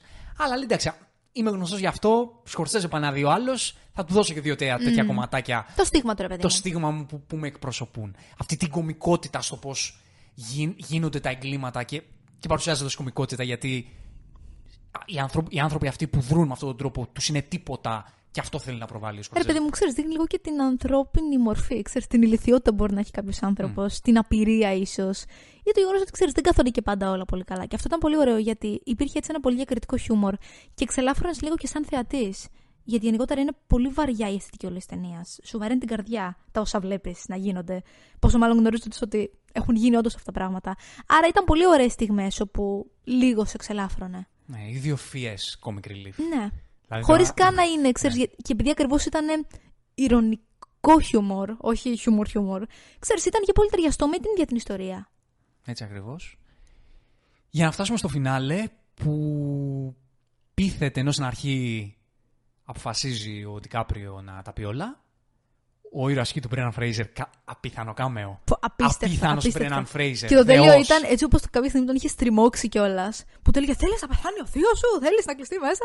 Και βαρούσε εκεί πέρα. Φώναζε. Μιλάμε απίθανος. Καταπληκτικός. Και είναι υπέροχο. Σκεφτόμουν Λέω, κοιτάξτε ο Μπρένταν Φρέιζερ, ξέρω εγώ τι, τι ωραίο εκτόπισμα που έχει. Έκανε ένα κάμεο και βγάζει το εκτόπισμα και μετά σκέφτομαι και λέω, που τύπος είναι Oscar winner. Ένα. ναι, OK. Okay. Δηλαδή, μου αρέσει που, που αυτό το πράγμα που έχουμε στο μυαλό μας βάσει pop culture, αυτός που είναι Oscar winner, είναι και μια σκάλα πάνω ηθοποιός. Που δεν ισχύει προφανώς, αλλά ξέρεις. Ε, έτσι λειτουργεί η popculture. Ε, αυτό το πράγμα όντως περνάει μέσα στον. Ε, στον Μπρέναν Φρέιζερ. Μπορεί, ναι, να το, όντως, όντως. μπορεί να το εκπροσωπήσει. Ήταν καταπληκτικός. Ναι. Και τέριαξε πάρα πολύ γενικότερα με την αισθητική της ταινίας ο ήρωάς του. Mm-hmm. Πολύ καλός. Πολύ, πολύ, καλός. πολύ. Και με αυτόν τον τρόπο που είναι και λίγο κωμικός, ξαναλάζει ο, ο Τικάπριο και είναι πολύ ωραία που συζητάει εκεί με, την, ε, Μολή. με τη Μόλι και της λέει ότι δεν έχει κάνει τίποτα κακό ο θείος μου και θα πρέπει να πω αυτό για να τον προστατεύσω. Τίποτα, τίποτα. Ναι, ναι, και είναι λίγο για τους τύπους. Θα έρθουν εκεί πέρα και θα με συλλάβουν, αλλά θα είναι όλο ένα ψέμα και θα κάνω εγώ ότι είμαι ένοχος. Σου βγάζει ότι τα πιστεύει αυτά. Ναι, τα πιστεύει όντως. Δηλαδή, ξέρεις... τα, τα πιστεύει και εγώ πιστεύω ότι τα πιστεύει. Δεν θεωρώ ότι είχε στο πίσω μέρος του μυαλού του τι ακριβώς συνέβαινε. Ναι. Το οποίο είναι θλιβερό. Γιατί έβλεπες την άγνοια της Μόλι. Εκείνη να τα πιστεύει. Δηλαδή, σαν να λέει. Τι μας λες; Η Μόλι απλά ήταν ρε τον κακομύρι. Δηλαδή, και νομίζω ότι αντιλαμβανόταν η Μόλι τι χαζομάρα κουβαλάει αυτός ο τύπος. Ναι, να ξέρεις που Και με το ότι είναι πλήγωσε. υποχείριο. Ναι. Το αντιλαμβανόταν, θεωρώ και αυτή μου το έβγαζε το βλέμμα της. Δεν είχε μίσος Είμαι, απέναντί του. είμαι Μέχρι την τελευταία σίγουρη. στιγμή. Μα γύρισε και του είπε με το πιο γλυκό ύφος. Τι μου έδινες; Δεν, δεν ξέρω, εγώ το, το λέω και αν ταιριάζω έτσι. Ναι. Το έλεγε σαν να του λέει «Σ' αγαπώ έτσι. Δηλαδή με μηδέν ψήγμα ε, μίσους ή απέχθειας απέναντί του. Που λίγο πολύ την ψυχοσκότων, έτσι. Είναι απίστευτο. Αυτό είναι το υπέροχο στη σχέση τους. Ότι μόλι καταλαβαίνει ότι είναι υποχείριο. Γι' αυτό σου λέω, το ήξερα από την αρχή. Μμ. Και απλά ποτέ δεν, ε, δεν πάλεψε. Πολύ θλιβερό. Πάρα πολύ θλιβερό Ναι. στην ιστορία της. Τέλος πάντων, θα φτάσουμε και Και στην το αρχή πολύ της ιστορίας. ενδιαφέρον είναι ότι ενώ έχει αποφασίσει τελικά να βγάλει λάδι τον. ε, το θείο, μαθαίνει ότι πέθανε το παιδί του. Μμ. Και εκεί βλέπουμε με ένα, ένα θρήνο πολύ σκληρό. Πολύ σκληρό θρήνο. πραγμα- Και, και αντιλαμβάνεσαι ότι αυτό το πράγμα το αισθάνεται, ότι πονάει Ναι. πραγματικά. Και αυτό είναι ένα κομμάτι ακόμα του ψυχισμού του Ernst. Το πόσο ευάλωτος είναι και το πόσο θύμα είναι κατά κάποιο θήτης και θύμα ταυτόχρονα στην όλη ιστορία. Και, και βλέπεις ταυτόχρονα και το πώς όταν μαθαίνει τα νέα ο χαρακτήρας του Ντενίρο, το πώς. Μ' άρεσε αυτό ρε παιδί μου, μ' άρεσε γιατί ήταν. Δεν το χάρηκε, ούτε, ούτε ήταν 100% απαθής. Απλά του ήταν λίγο. Άμα ακούσει εσύ, ας πούμε, ότι πέθανε κάποιος που δεν είναι πολύ γνωστός σου, δεν είναι συγγενής σου, αλλά ένας γνωστός, ας πούμε, ένας τοπίο και λες ρε γάμο, το πέθανε. Το, το βγάζει λίγο αυτό. Δηλαδή θέλω να σου πω ότι δεν ήταν και 0% ενδιαφέρον. Δεν ξέρω ρε εσύ. Δεν εγώ, ξέρεις, εγώ λες. πιστεύω ότι ήταν πλήρη απάθεια και ότι απλά έβγαζε πάλι αυτή την ψεύτικη ευγένεια. Ναι. Τι πολύ κρίμα στεναχωριέμαι, μικρό παιδί. Ξέρεις, με αυτή την, την τόσο πλαστή και γλιώδη ευγένεια που είχε από την αρχή της ταινίας. Που και ακόμα προσπαθούσε να τη βγάλει. Είδες που μετά από μια σκηνή γυρίσει και του λέει: Μην το κάνεις αυτό, σκέψου την οικογένειά μας. Δηλαδή, ξέρεις, Ναι. μια. Ένα manipulation πάλι, ένας ψυχολογικός πόλεμος, ανελέητο. Όπου εκεί πέρα ο Ντικάπριο ξαναλάζει 180 μοίρες. Είδες ρε παιδί μου πόσο εύκολα λέει- τον έκαναν ό,τι ήθελα. Αλλά, αλλά το αστείο ποιο είναι το γαμάτσο αυτής τη σκηνή που δεν είναι καθόλου κομική, αλλά εγώ γέλασα. Που, που, που ενώ στην αρχή θα ομολογούσε, Ναι.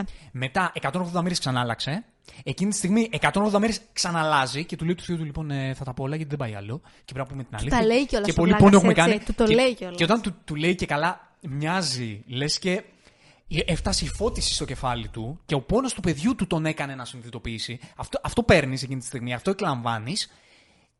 Γυρίζει ο Θεό και του λέει: Σου πρότειναν συμφωνία, ε; Και λέει: Ναι. και, λέει- και αντιλαμβάνεσαι ότι και αυτό manipulate και τελικά η ομολογία. Και αυτό manipulate, με Όλο, manipulation όλο, ήρθε. όλο. Και κάθεσαι και σκέφτεσαι τελικά. Τι; Δεν, είχε, δεν νομίζω ότι είχε κριτική σκέψη αυτός ο άνθρωπος. Δεν νομίζω ότι είχε. Ούτε στρατηγικότητα, ούτε κριτική σκέψη, ούτε καν τον οδηγούσαν τα συναισθήματά του. Τίποτα. Τον οδηγούσε το, το απόλυτο τίποτα. Όποιος τον τράβαγε. Ακριβώς, όποιος τον τράβαγε. Μα είδες, δεν είναι ηλίθιο ακόμη και το γεγονός ότι πήγε γιατί το είπε στο θείο του. Τύπου, θα αλλάξω, θα τα πω όλα, θα σε κρεμάσω. Δηλαδή είσαι ηλίθιος. Σου έχουν πει πριν λίγα λεπτά ότι σχεδιάζει, σχεδιάζουν να σε φάνε. Ποιος γύρισε και του το είπε. Αυτός που, αυτός που είχαν συλλάβει. Μμμ. Που γύρισε και του είπε: Θα σε φάνε. Έχουν σκοπό όταν βγεις από τη φυλακή να έρθουν και να σε σκοτώσουν. Τίποτα. Και πάει και τα λέει. Πάλι στο θείο του. Δηλαδή, καμία απολύτως έξυπνη σκέψη από αυτόν τον άνθρωπο. Για να γίνει στο τέλος αυτός ο μονόλογος, ε, που είναι συγκλονιστικός και εκεί είναι το αποκορύφωμα του πώς και δείχνει στη σκηνή που λέει ότι όχι, εγώ την ερωτεύτηκα, πώς δείχνει. Είναι το πρώτο πλάνο που αλλάζει από το πρόσωπο του Ντικάπριο και δείχνει τη, την Gladstone. Και έχει αυτό το βλέμμα το Το, αφοπλιστικό. γνω, το γνωστό έτσι. το αφοπλιστικό, το. Με τι αυτό, να το, το πεις, με ξέρεις- αυτό το ενηγματικό χαμόγελο που μου θυμίζει λίγο Μοναλίζα. Μμμ. Ξέρεις, είναι χαμογελάει και δεν χαμογελάει. Ναι. Και λες τώρα, α, αντιλαμβάνεται τι, τι άνθρωπος, τον λυπάται. Πραγματικά πιστεύω τον λυπάται. Τους έχει, αυτός είναι που τους έχει κάνει τεράστιο κακό, αλλά αντιλαμβάνομαι ότι τον λυπάται. Και Είναι ένας κακομοίρης, ρε εσύ. η τελευταία τάκα είναι αυτό που είπες, που είναι αφού τα ομολόγησε όλα και, και ενώ πριν, όταν έχουν αποκαλυφθεί όλα, τον αγκαλιάζει κιόλας. Δηλαδή φαίνεται πως, πως, τον- πως τον θεωρεί κακομοίρη αυτή και τον αγκαλιάζει στην προηγούμενη σκηνή που συναντήθηκαν. Και εκεί του λέει αυτό που είπες, τι, τι μου βάζεις. Και αυτός δεν έχει το κουράγιο να παραδεχτεί. Είναι, είναι το, το μόνο πράγμα που δεν είχε κουράγιο να παραδεχτεί μπροστά της ότι όντως της έκανε άμεσο κακό. Δηλαδή, όλα τα άλλα μπορεί να τα παραδεχόταν γιατί έχει στο μυαλό του κάποιες. Έχει πιστεί από όλα αυτά που του έχουν πει ότι μπορεί και να μην τη κάνω και ακριβώς κακό. Δεν, δεν ξέρω πώς μπορεί να το σκεφτεί, αλλά εκεί αντιλαμβάνεται και ο ίδιος ότι της έχει κάνει κακό. Και δεν έχει το κουράγιο να το παραδεχτεί. Και όταν ανοίγει το πλάνο και τον δείχνει μόνο του, είναι η απόλυτη θλίψη. Απόλυτη θλίψη. Είναι για λύπηση. Και η πραγματικά. κατάληξή του, όπω μαθαίνουμε μετά, είναι ότι απλά έμεινε σε ένα τροχόσπιτο πάμφτωχο με τον αδερφό του. Η απόλυτη θλίψη. Εξαθλίωση. Εξαθλίωση. Είναι η καλύτερη ερμηνεία στην καριέρα του Ντικάπριο. Από όσα έχεις δει. Δεν ξέρω αν είναι η καλύτερη. Δεν. Δεν μπορώ να τον κρίνω. Δεν- πραγματικά δεν μπορώ να, να λέω τέτοιες λέξεις ως η καλύτερη και η χειρότερη ερμηνεία. Ε, εντάξει, τώρα σχετικά είναι όλα αυτά. Δεν προφανώς. νομίζω ότι είναι η ερμηνεία του που θα μου μείνει πιο πολύ από όλες, αλλά είναι σίγουρα η- από τις πιο εντυπωσιακές τεχνικές του που έχω δει. Από την άποψη ότι πήρε ένα απίστευτα δύσκολο ρόλο στο να το φέρεις στη ζωή, να το φέρεις ει πέρας. Και το έκανε με τρομερή μαεστρία. Δηλαδή το, το γεγονός ότι σου έβγαζε του άνθρωπος αυτή την αφέλεια, αυτή την ηλικιότητα, αυτή την απάθεια, ε, αυ- αυτή την απίστευτη δυσκολία του να διαλέξει όχι να διαλέξει απαραίτητα. Να, ξέρεις, αυ- αυτή την αμφιταλάντευση ανάμεσα σε αυτό το οποίο έπρεπε να κάνει και σε αυτό το οποίο ένιωθε ότι έπρεπε να κάνει, το έβγαλε, α- το έβγαλε απίστευτα. Δεν νομίζω ότι έχω ξαναδεί έναν τόσο γκρι ήρωα να βγαίνει προς τα έξω με τόσο φυσικότητα. Να δεις το οργισμένο είδωλο. Να δεις τι κάνει ο Ντενίρο. Εντάξει, Το δεν το έχω δει, πρωταγωνιστή. είναι αλήθεια. Ε, για μένα είναι η καλύτερη ερμηνεία στην καριέρας του Ντικάπριο. Το πιστεύεις, ε; Μμ. Έχω δει όλες τις ταινίες του Ντικάπριο. Ε, είναι η καλύτερη ερμηνεία της καριέρας του. Για μένα έρχεται και δένει αυτό ότι είναι ο πιο σκορτσεζιακός χαρακτήρας που έχει κάνει ποτέ. Δηλαδή, ο Σκορσέζε εδώ του έδωσε κάτι από τη χρυσή εποχή του. Ένα character study που δεν ξέρω πότε το είδαμε ξανά στο, σε αυτά τα επίπεδα του, του Hollywood. Δεν ξέρω πότε το έχουμε ξαναδεί. Ε, του έδωσε ένα διαμάντι από, από την ευφυΐα του ο Σκορσέζε.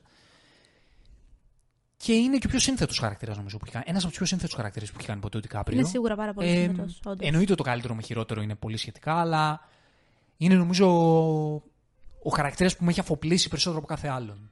Γιατί ε, σου έχω πει σε προηγούμενη εκπομπή ότι η αγαπημένη μου ερμηνεία του, ε, του Ντικάπριο είναι στο Wolf of Wall Wolf of Street. Wall Street, Mm. Jonathan Belfort. Και κυρίως γιατί, εκτός του ότι έβγαλες εκείνη την ταινία το πόσο σύνθετος ήρωα είναι και αυτός, μου, μου ήταν απολαυστικός. Και αυτό μου αρκεί. Μου, ήτανε, μου ήταν πολύ απολαυστικός. Εδώ πέρα όμως πάει σε μονοπάτια τόσο βαθιά Μμ. και αν δεις όλες τις σκηνές του Ντικάπριο, και το βλέπω σε πολλές ταινίες αυτό, είναι τόσο χειρουργικές όλες του κινήσεις. Είναι, είναι Τόσο όντως. χειρουργικές. Και εδώ πέρα είναι πραγματικά κάτι πολύ διαφορετικό από ό,τι έχουμε ξαναδεί να κάνει. Εμένα ξέρεις ποια σκηνή του μου έβγαλε περισσότερο αυτή την μαεστρία; Η σκηνή όπου έρχεται ο θείος του και του λέει, λίγο πριν μπει φυλακή. Και του λέει: «Υπέ, υπ- Υπόγραψε αυτό. Είναι στην περίπτωση που αν κάτι πάθεις, να μείνουν όλα τα assets στην οικογένεια. Μμμ. Που ξέρεις, τον κοιτάει με τέτοια πίστευτη διστακτικότητα. Και του είπε 10 φορές: Θα πάθω κάτι. Γιατί μου το δεν το υπογράψω. Αλλά ξέρεις, το πιστεύει και δεν το πιστεύει. Δεν ξέρω αν συνειδητοποιεί εκείνη τη στιγμή ε, το δόλο του θείου του ή αν είναι απλά τόσο, τόσο απαθής. Αν ε, φοβάται, αν δε- δεν δεν ψυχολογείς και απόλυτα τα κίνητρα του εκείνη τη στιγμή, αλλά βλέπεις όλα τα συναισθήματα στην έκφρασή του που, α, που αποκρισταλώνουν τα όσα είναι αυτός ο ρόλος. Συμφωνώ. Και να πούμε τι γίνεται με το χαρακτήρα του, τι έχει γίνει με το ρόλο αυτόν. Γιατί κανονικά η ιστορία. Α, μπράβο. Ναι. Εγώ δεν το ήξερα, εσύ μου το είπες αυτό. Ναι, η ιστορία, η κανονική ιστορία, η οποία ξεκίνησε να γράφει ο Σκορσέζε, και αυτός crime πήγε να το κάνει στην αρχή, όπου ο πρωταγωνιστής είναι ο detective, που τον υποδίεται ο Τζέσε Πλέμονς. Μμμ. Και έγραψε την ταινία αυτή, ε, η οποία θα ξεκίναγε η ιστορία από τη στιγμή που έρχεται ο detective και να ξεκινάει να εξευνιάσει. ερευνά Μμμ, μμμ. τα εγκλήματα. Τους Εμείς φόνους. το πιάσαμε πολύ πιο πίσω τώρα. Η ιστορία ξεκίναγε με το που έρχονταν ο detective, με το που τον καλούσαν οι Οσάτζε για να ερευνήσει. Και ο Σκορσέζε πήρε το, το πρωταγωνιστή προφανώς και τον έδωσε στο Τικάπριο και του λέει: Ωραία, θα κάνεις το detective. Είσαι ο πρωταγωνιστή, το πρωταγωνιστή, εσένα θέλω, έλα να κάνεις το detective. Και γύριζε ο Τικάπριο και του λέει: Δεν θέλω να το παίξω αυτό. Δεν μ' αρέσει. Εγώ θέλω να παίξω αυτό. και του δείχνει τον άντρα της Μόλι, ο οποίος ήταν supporting ήρωας. Δεν ήταν πρωταγωνιστής. Και το βάλανε κάτω με το Σκορτσέζε. Ο Τικάπριο του λέει: Εγώ μόνο αυτό παίζω. Παίζω supporting αν θες, αλλά εγώ παίζω αυτό. Δεν του πω ότι Κάπριο θέλω να γίνω πρωταγωνιστής ή οτιδήποτε. Δεν Του είναι λέει ότι εγώ, τέτοιος. εγώ θέλω να παίξω το supporting.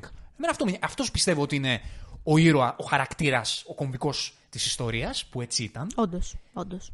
Ε, και εγώ θέλω να παίξω αυτό. Και πήρε αυτή την ιστορία ο Σκορσέζε, άλλαξε εντελώς το σενάριο σε, κουβ- σε συζήτηση και με τον Τικάπριο και τη, μετα, και τη μετατόπισαν εντελώς στο να ξεκινήσει από τη στιγμή που ο Έρνστ φτάνει στην πόλη και να γίνει αυτός ο κεντρικός ήρωας, γιατί η, η ιστορία είχε εκείνον ως άξονα, το χαρακτήρα του Έρνστ ως άξονα. Οπότε έτσι έγινε. Ε, έτσι έγιναν τα πράγματα και είναι. Ε, και είχε ενδιαφέρον η ατάκα που πω Σκορτσέζε ότι ανάμεσα στο Τικάπριο και στον, ε, και στον Τενήρο υπήρχε κόντρα στα, στα γυρίσματα. Κόντρα. Υπήρχαν, υπήρχε, υπήρχε πρόβλημα λίγο συνεργασίας. Αλήθεια, δεν Γιατί το γνώριζα ο αυτό. Ντενίρο είναι ένας άνθρωπος ο οποίος τουλάχιστον τα τελευταία 25 χρόνια της καριέρας του, μπορεί και παραπάνω, θέλει να πηγαίνει να κάνει τη δουλίτσα όταν πηγαίνει σπίτι του, θέλει να σκάει και πολύ. Είναι πολύ στιγνός επαγγελματίας. Και ο Ντικάπριο ήθελε συνεχώς να βάλουμε και αυτό, να βάλουμε και εκείνο. Έκανε συνεχώς αυτοσχεδιασμούς. Ψαχνόταν συνεχώς γενικότερα πράγματα. για το ρόλο. Σε, σε κάθε σκηνή έλεγε, έπιανε το σκορσέζι και του έλεγε πώς θα κάνουμε αυτό εδώ, πώς θα κάνουμε αυτό εκείνο. Ο, ο Ντικάπριο είναι αυτή τη στιγμή στο, στα prime του και τον τρώει πάρα πολύ μέσα του το πώς θα το κάνουμε και έτσι, θα το κάνουμε και αλλιώς, θα το κάνουμε και εκείνο. Και ο Σκορσέζε είχε πει ότι δεν ρίχνω απίστευτη δουλειά πριν τα γυρίσματα με τον Ντικάπριο στο πώς θα χτίσουμε το ρόλο. Μ' αρέσει τόσο πολύ το πόσο πολύ τον παίρνει, ε, παίρνει την άποψή του, ξέρεις, στο, στο νου του και, τη, γυ- και την δημιουργούν μαζί την ιστορία. Ε, είναι ο άνθρωπό του πλέον. Όπως Δεν ήταν έχει ο να κάνει. Ντενίρο. Θα μπορούσε να μην είναι. Και πάλι να λέει ρε παιδί μου, εντάξει, έχει τη δουλειά σου, το υπόλοιπο είναι το δικό μου όραμα. Είναι πολύ όμορφο ότι είναι κοινό το όραμά τους όσον αφορά τις ταινίες που κάνουν μαζί. Γενικά ο Ντικάπριο είναι και τέτοιος. Δηλαδή, έβλεπα πάλι τη συνέντευξη με τον. Ε, που είχαν μαζί σε ένα από τα μεγάλα μέσα στο, με, τον, Τε- με τον Τεραντίνο, μετά το Once Upon a Time in Hollywood. Και έλεγε, ας πούμε, ο, ο, Ντε- ο, ο Ταραντίνο, του, του, του είχα αυτό το ρόλο και προσπαθούσα να τον πείσω να πάρει το ρόλο. Και, και έλεγε ο Ντικάπριο, δεν βρίσκω τι, τι θα κάνω εγώ εκεί; Ξέρω τι τον έπεισε. Το breakdown, το mental breakdown. λέει, είναι, είναι, είμαι φτιαγμένος για αυτό το mental breakdown. ναι, ναι, ναι. Που παρεπτόντως, ας πούμε, Πιθανότατα. αυτή η στιγμή που είναι μια από τις πιο. Είναι ένα overacting το οποίο το έχουμε ξαναδεί από τον Δικάπριο. Το Πάντα λέμε το την καλή κάνει, έννοια. Το εντάξει. κάνει. Αλλά νιώθω ότι ήταν από τις πιο εντυπωσιακές του ερμηνείες. Αυτό το δίλεπτο που απλά μισεί τα πάντα και φωνάζει στον εαυτό του. Ναι, είναι καταπληκτικός να το κάνεις. Είναι καταπληκτικός. Ναι. Το, το γουστάρω πάρα πολύ να το κάνει. Και εδώ είχε μια τέτοια στιγμή. Είχε, είχε. Όταν μάλλον με την Μόλι. Ναι, ναι. Που κάτω. Μπράβο, μπράβο. Πήγε εσύ να κάνεις εκεί τα, τα, τα μαγικά σου και τα Ναι, ας κόλπα. πούμε, σου. δεν είδες. Ο τρόπος που επιχειρηματολογούσες σε εκείνη τη στιγμή δεν έδειχνε ότι είναι ένας άνθρωπος απέδευτος. Ναι, Που δεν έχει επιχειρήματα, δεν έχει εξηγήσεις. ισχύει. Ακόμη και προσβολές που έλεγε ήταν ανοησίες τώρα. Τίποτα απολύτως. Δεν είχε την, α- με- από τι να πιαστεί. Ναι. Και έλεγε με τότε και με τον Ταραντίνο ότι προσπαθούσα να του του δώσω και επειδή ο Ταραντίνο δεν ήξερε πραγματικά πώς να χτίσει τον ήρωα για να έχει επίπεδο στη συγκεκριμένη στιγμή, γιατί δεν είχε ξεκινήσει να το γράφει καλά ακόμα.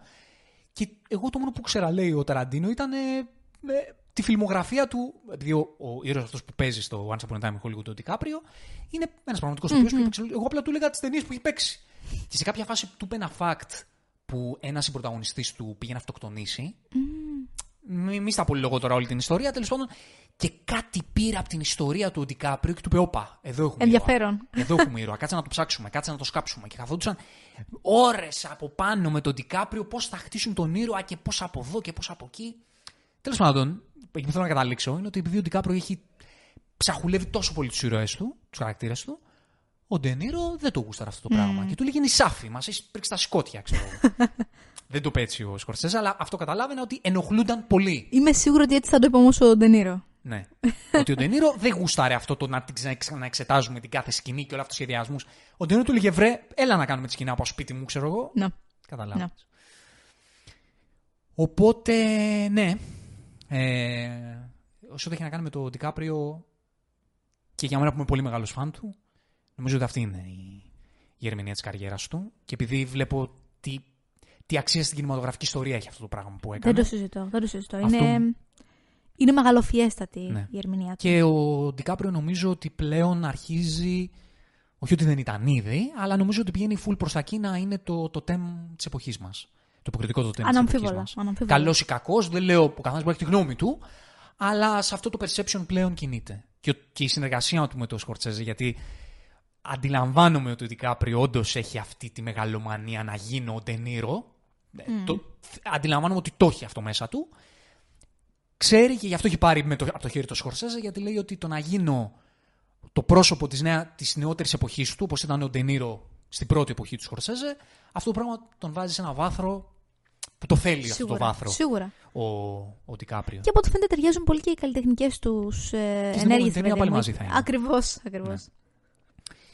Η έκτη του ταινία με το Σκορσέζε, η επόμενη θα είναι η έβδομη. Ο... Και για να πάμε στον Τενήρο, ο Σκορσέζε με τον Τενήρο στη δέκατη τους ταινία μαζί. Είδες τη φωτογραφία στο Instagram που Την ο είδα, Σκορσέζε; τι όμορφο. Δεν ήξερα καν Σου ποιο Instagram σκίζει- για να είμαι ειλικρινής. Ναι, σου σκίζει την καρδιά. Σου σκίζει την καρδιά πραγματικά. Αγκαλιά αυτοί οι δύο άνθρωποι που είναι ένα τεράστιο κεφάλαιο του αμερικανικού κινηματογράφου αλλά και του παγκόσμιου, να είναι αγκαλιά στα 80 τους και με αυτό το κάψιον ο Σκορσέζε 50 χρόνια 10 ταινίες. Τι, τι να πεις. Είναι. Πραγματικά ξαναλέω Ναι. πάλι. Είμαστε τυχεροί που βλέπουμε ακόμη δουλειές αυτών των δύο ανθρώπων μαζί. Και επειδή έχω πέσει τώρα με τα μούτρα, είναι περίοδος που έχω πέσει με τα μούτρα και ξαναβλέπω τις ταινίες που έχουν κάνει μαζί και κάποιες που δεν είχα ξαναδεί. Ε, λέω τι έχουν κάνει αυτοί οι δύο άνθρωποι. Και βλέπω τον Τενήρο και λέω τι, τι ιστορία έχει γράψει αυτός ο άνθρωπος; Τι έχει αφήσει πίσω του; Τι... Επειδή ξέρεις, ένας ηθοποιός που τα τελευταία χρόνια έχει περάσει λίγο στη, στην απαξίωση. Επειδή έχει κάνει πολλού σκουπιδορόλους. Όπου ο, ο Ντενίρο, επειδή λίγο δεν το αντιλαμβανόμαστε, λέμε ότι κάνει σκουπιδορόλους τώρα. Ο Ντενίρο δεν σταμάτησε ποτέ να κάνει σκουπιδορόλου. Ο Ντενίρο καταρχάς δεν έχει σταματήσει να κάνει σχεδόν κάθε χρόνο ταινία εδώ και 50 χρόνια. Έχει 129 ταινίες, κάτι Απίστευτο. τέτοιο. Τρομερή παραγωγικότητα. Δεν έχει σταματήσει να δουλεύει ποτέ. Ακόμα και τις χρυσές εποχές του, που ήταν από ταινιάρα σε ταινιάρα, έβλεπες και κανένα σκουπιδάκι. Δηλαδή, Ναι, ναι, δεν είναι ότι τώρα το γύρισε σε μπι παραγωγές. όχι. Απλά, έκανε. ήθελε, απλά ήθελε πάντα να κάνει κάτι. Ναι, απλά τώρα δεν έχει τόσους πολλούς ρόλους ως αυτούς που έκανε του Ναι. σπουδαίου Ναι, παλαιότερα. ναι, ναι, ναι. Αλλά τώρα μπορεί να κάνει, OK, μπορεί τα σκουπίδια του να είναι ακόμα μεγαλύτερα σκουπίδια πλέον. Αλλά πάντα έκανε και πράγματα πιο αδιάφορα και πιο του ορού. Γιατί ο Ντενίρο είχε εξ αρχής στο μυαλό του ότι είναι μια δουλειά, δουλεύω, είναι επάγγελμά μου και θέλω να δουλεύω και να βγάζω το μεροκάμα του. Δεν με ενδιαφέρει αν όλα έχουν την καλλιτεχνική αξία και το. Πιέστηκα να πέφτει το παραδάκι. Και στην τελική πάντα Είναι η δουλειά ερμηνεία μου. του, ακόμη για είναι σκουπίδια, είναι εξαιρετική έτσι. Ναι. Το οποίο είναι και η λογική που έχει και ο Μπέιλ. Το έχει πει και ο Μπέιλ. Που, εντάξει, ο Μπέιλ δεν έχει κάνει και σκουπίδια ποτέ, αλλά έχει κάνει και Thor ε, Love and Thunder. Θέλω να σου πω ότι δεν με νοιάζει και τόσο ούτε τον Μπέιλ. Είμαι ηθοποιός, θέλω να δουλεύω, με νοιάζει το μεροκάματο, δεν θα κάθομαι. Έτσι. Θα κάνω το καλύτερο που μπορώ, κι ας είναι σκουπίδι, αλλά μέχρι εκεί. Ναι. Ότι κάποιος που συζητάγαμε πριν έχει άλλη φιλοσοφία. Όχι. Σου λέει θα κάτσω και πέντε χρόνια Ισχύει. δεν δουλεύω, Ισχύει. αλλά αυτό που θα κάνω θέλω να είναι Τέλειο. ή Ταραντίνο ή Σκορσέζε μέχρι ο Ράσελ. Δεν πάει πιο κάτω. μέχρι εκεί δουλεύω. Οκ, δηλαδή. Εντάξει, διαφορετικές αυτό έχει να φιλοσοφίες. κάνει με τον καλλιτέχνη. Ναι. εμ, για να πάμε στον ήρωα του, του Ντενίρο. Βασικά, επειδή με τρώει, θέλω να το πιάσω από τώρα. Ε, Πώς φάνηκε υποκριτικά ο Ντενίρο σε αυτή τη δουλειά; Καταπληκτικός. Ναι. Καταπληκτικός. Μου φάνηκε απίστευτος. Επίσης θεωρώ ότι είχε καταπληκτική μαεστρία το πώς διαχειριζόταν ε, το, ε, ξέρεις, ε, την, ε, την καλοσύνη την οποία ήθελε να δείξει προς τα έξω και τον πραγματικό δόλο και το σκοτάδι που υπήρχε μέσα στην ψυχή του. Το έβγαλε καταπληκτικά αυτό το πράγμα και τέριαζε πάρα πολύ, ξέρεις και με την εποχή τύπου διαβάζω βιβλία για τους ηθαγενείς, τους μιλώ με τον τρόπο τους, ξέρω, τη, μελετούσε. ξέρω τη γλώσσα τους, δηλαδή μιλάμε για, κα- ξέρεις, είχε τρομερά στρατηγικό μυαλό, ήταν ευφιέστατος, ε, εγκληματίας, αλλά ξέρεις, ήταν ευφιέστατο το πώς προσέγγισε το ζήτημα. Ναι, επειδή ακούγεται αυτό το ότι είναι μια από τις καλύτερες ερμηνείες στην καριέρα του, του Ντενίρο. Ε, Έχοντας δει αρκετό Ντενίρο, θα πω ότι είναι. Δεν θα μπορούσα ποτέ να βάζω αυτή την ερμηνεία δίπλα σε ερμηνείες που έχουν γράψει τέτοια ιστορία. Που το καθένα μπορεί να το κρίνει όπως θέλει με το γούστο του, ρε παιδί μου. Μπορεί να σου πει ο καθένας, εμένα το, το taxi driver δεν μ' άρεσε, δε. Βρε αδερφέ, και δεν μου πει και κάτι ο ήρωάς σου. Μου άρεσε περισσότερο Θέμα αυτό. γούστου είναι. Προφανώς. Είναι λίγο σχετικό. Αλλά εντάξει, δεν, όσο εκπληκτική ήταν αυτή η ερμηνεία, γιατί ήταν εκπληκτική η ερμηνεία του Ντένιρο Ήταν- και μας ήταν θύμισε όντως. Τι ηθοποιός είναι. Ήταν όντως εκπληκτική. Και ξέρεις τι, είναι ερμηνεία που έχει την τεχνική της παλαιάς κοπής ηθοποιών. Μμ. Το βλέπεις αυτό. Και δεν έχει κάνει κάτι ακριβώς αντίστοιχο. Όχι. Πραγματικά όχι, δεν το έχει κάνει. Και πόσο του ταιριάζουν, ρε παιδί μου, οι κακοί, οι βαθιά κακοί. Γιατί αυτός ήταν ένας βαθ, βαθύ κακός άνθρωπος. Ναι. Του ταιριάζει. Του ταιριάζει. Ο, να σου πω κάτι. Δεν του ταιριάζει. Όλα του ταιριάζουν. Είναι πάρα πολύ καλό σε ό,τι κάνει. Όλο ταιριάζουν, αλλά Έχει κάνει- νιώθω ότι. Δεν ξέρω, Ναι. μου φάνηκε ότι πραγματικά του ταιριάξει συγκεκριμένα. Επειδή τε- έχει πολλά διαφορετικά. Έχει ένα, βασικά, έχει ένα perception ο Ντενίρο με αυτή τη συγκεκριμένη γκριμάτσα και το Άγιο Τόκινου Μη, αυτό που έχει μείνει στην ιστορία. Ο Ντενίρο έχει κάνει πολύ διαφορετικούς χαρακτήρες μεταξύ τους και υποκριτικά ε, στη χρυσή εποχή του ήταν πραγματικά χαμελέοντας. Δεν είναι καμία σχέση. Δηλαδή, άμα δεις. Ναι, δεν έκανε το Taxi περσόνα. Driver με το οργισμένο είδωλο, έβλεπα το King of Comedy, δεν το είχα δει, που κάνει κάτι τελείως διαφορετικό από ό,τι έχει κάνει ποτέ. Έχει κάνει πολύ διαφορετικά πράγματα ο Ντενίρο. Απλά στις εμπορικές ταινίες που έκανε για να βγάζει το μεροκάματο, χρησιμοποιούσε την κλασική του την περσόνα γιατί ε, γι' αυτό τον έπαιρναν. Αλλά πραγματικά έχει κάνει διαφορετικά πράγματα ο Ντενίρο και πραγματικά έχει πείσει κάνοντας από, το, από τον τέρμα χαζό στον τέρμα έξυπνο, στο όρνιο, στον πολύ διαφορετικά πράγματα μεταξύ τους ο Ντενίρο. Και είναι ένας ηθοποιός που είναι μέσα στους ανθρώπους που όταν θα αναζητούμε την ιστορία του κινηματογράφου και τους ανθρώπους που έχουν λάμψει περισσότερο, είναι ένας από- Είναι από αυτούς ριζωμένος στην ιστορία του κινηματογράφου. ναι, έχει, έχει, αφ- έχει γράψει μια ιστορία που δε- δεν... ε, δύσκολα, δύσκολα θα βρεις εφάμιλες καριέρες σαν αυτή Βέβαια, του, του βέβαια. Ντενίρο. Είσαι ε, Ντενίρο Πατσίνο; Είμαι πατσίνο. Είσαι Πατσίνο, για να είμαι ε. ειλικρινής. Είσαι Πατσίνο. Αλλά Εντάξει, Εγώ είμαι Το Ντενιρικός. ξέρω, το ξέρω. Αλλά εντάξει, δεν παίζει ρόλο. Δεν, δεν έχει να κάνει Όχι, μωρέ, με το πώς δεν εκτιμάς γίνεται. την ερμηνεία και την ικανότητα αυτού του Ναι. ανθρώπου. Ε, Μιλώντας λοιπόν για το, για το χαρακτήρα, εδώ δεν έχει τόσο πολλά να πούμε. Συμφωνώ πως αυτό που είπες όταν είναι πολύ στρατηγικός. Ε, μ' άρεσε αυτό ακριβώς που είπες επίσης ότι το πώς μελετούσε και φάνηκε ότι τους μελετάει τους ο Σάτζε για να σ- σιγά σιγά να μπει μέσα τους γιατί ε, είχε και ένα προσωπείο, είχε το προσωπείο του πολιτικού ότι εγώ είμαι μαζί σας αλλά από πίσω εξυπηρετώ τα συμφέροντά μου και πως, σας υποσκάπτω αλλά μπροστά σας φιλαράκι Αλλά είδες το προσωπείο, ήταν τα πάντα γι' αυτό. Δηλαδή το γεγονός ότι ήταν άρρωστη η πρώτη αδερφή, πήγε και τη φίλησε. Ε, έφτιαξε το σχολείο. Ε, όταν τον συνέλαβαν, το διακομωδούσε και καλά. Έλα, με συνέλαβαν, φαντάσου. Χαχα, χαχα. Δηλαδή ήταν τόσο σημαντική η εικόνα του και το image του, που από τη στιγμή που κατέρευσε αυτό, κατέρευσε και ο ίδιος, έτσι. Και λάτρεψα και το θεωρώ τομή για τον ήρωα του, πανέξυπνη, το πώς καταλήγει. Το πώς έγραφε τα γράμματα και το πώς γυρίζει αυτή την σπουδαία τάκα που λέει στο, στο Τικάπριο, που είναι όλος του ο ήρωας και είναι κάτι τόσο σύγχρονο αυτό το πράγμα. Δεν μπορώ να ψέψω πόσο επίκαιρο είναι αυτό το πράγμα, ειδικά σε αυτή τη χώρα που ζούμε. Που λέει ο χαρακτήρας του Ντενίρο, ξέρεις κάτι, εγώ εκεί πέρα έκανα έργα. Εγώ τους έφτιαξα πράγματα θα, ο κόσμος ξεχνάει. Θα βγω από εδώ και θα το ξεχάσουν αυτό το πράγμα. Και θα θυμούνται απλά ότι εγώ χτίσα ένα σχολείο και έκανα δύο-τρεις δουλειές και ήμουν δίπλα τους και άμα όταν κλαίγανε τους κρατούσα το χέρι. Θα πάω εκεί και ακόμα θα με θαυμάζουν. Γιατί ο κόσμος ξεχνάει. Και ισχύει αυτό. Αυτό θα γινόταν. Ναι. Έτσι, αυτό θα γινόταν. Ναι. θα έτρωγε λάσπη για πέντε χρόνια και μετά θα γυρνούσε πάλι και θα ξανέφτιαχνε λίγο-λίγο την εικόνα του. Και θα έλεγε Είμαι πάλι ο ευεργέτης σας, ο χρηματοδότης σας, ο άνθρωπος που σας φροντίζει και σας προστατεύει και μπλα μπλα μπλα. Το οποίο είναι συγκλονιστικό και μιλάμε για, για να το φτάσουμε και εκεί, μιλάμε για, για μια ιστορία με, που αυτά τα εγκλήματα είναι ασύλληπτα να, το- να το φαντάζεσαι αυτό το πράγμα που συνέβη σε αυτούς τους ανθρώπους. Ασύλληπτο το πώς κρυβόταν κάτω από το χαλί. Απίστευτο το ότι αυτή η ιστορία βγήκε μετά, βγήκε τώρα στη δημοσιότητα. Δεν υπήρχε. Είναι απίστευτο αυτό. Βγήκε τώρα από μια έρευνα ενός δημοσιογράφου και έγραψε, γράφτηκε το, το συγκεκριμένο βιβλίο. Απίστευτο. Είναι πολύ, πρόσφατη, πολύ πρόσφατα βγήκε στο φως. Που η φιλία αυτή ήταν, την κρατούσε αυτή την ιστορία και υπήρχε αυτό, αυτό το, το σκοτάδι στη, στην προϊστορία της. Γιατί μιλάμε και για πριν 100 χρόνια. Δεν είναι τόσο παλιά. Όχι, Αυτό δεν είναι είναι. τόσο 1920. παλιά. Είναι 100 χρόνια. Υπάρχουν παππούδες αυτών των ανθρώπων που ζουν ακόμα της φυλής αυτής που Το το θυμούνται έζησαν αυτά. αυτό το πράγμα, Ακριβώς. που το έζησαν. και τον κάνανε επίτιμο μέλος της φυλής στο Σκορτσέζε και τα λοιπά. Δεν ξέρω αν το ξέρεις. Αλήθεια, δεν το ήξερα. Του γράψανε Πόσο επίσημο γράμμα όμορφο. του ευχαριστήρια για τη, για τη φιλή τους. Το λες και έχω να ταιριάσει. Ναι, ναι. Φαντάσου λίγο Και στη- τα και στην συναισθήματα αυτών των επιστολή ανθρώπων. τον γράφανε ο θείος Μάρτι μα. Ο θείος μας Έλα, Μάρτι. ρε εσύ. Πόσο όμορφο. Ναι. Πόσο συγκινητικό. Μια απίστευτα σκοτεινή ιστορία όπου. Εντάξει, δεν σε εκπλήσει. Σε εκπλήσει το γεγονός ότι υπάρχει αυτή η ιστορία. Ενώ Όχι, όχι, δεν με εκπλήσει τίποτα σε αυτόν τον κόσμο.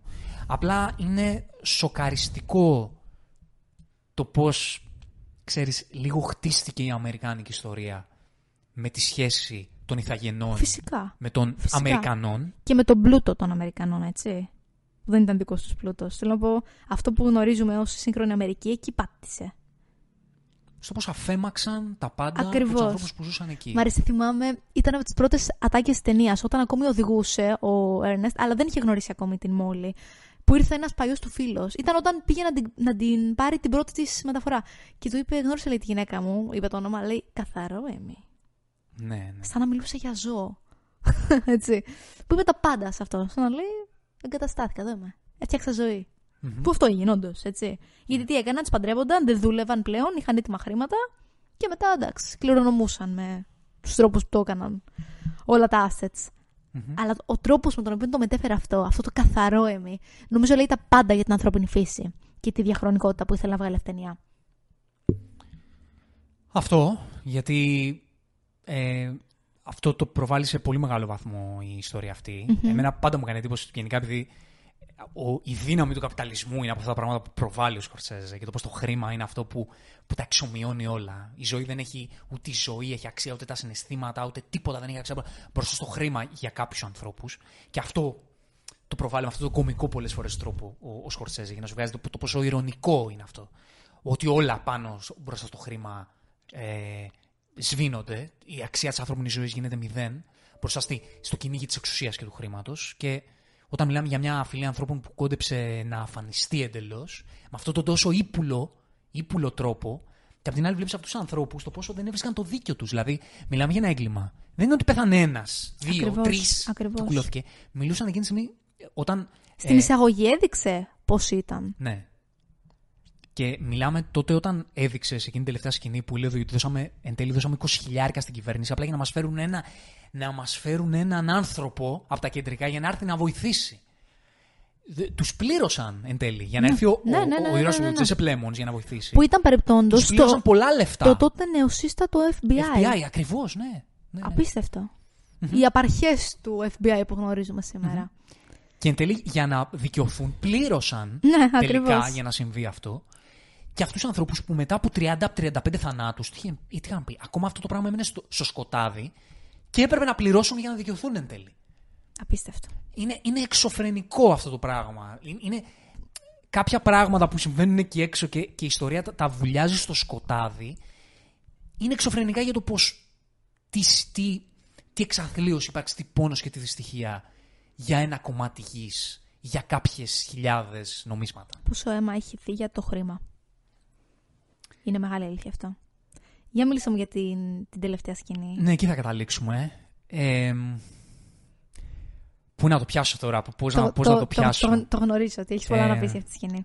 Συγκινήθηκα πάρα πολύ. Πάρα πολύ το, και τώρα που το λέω συγκινούμε.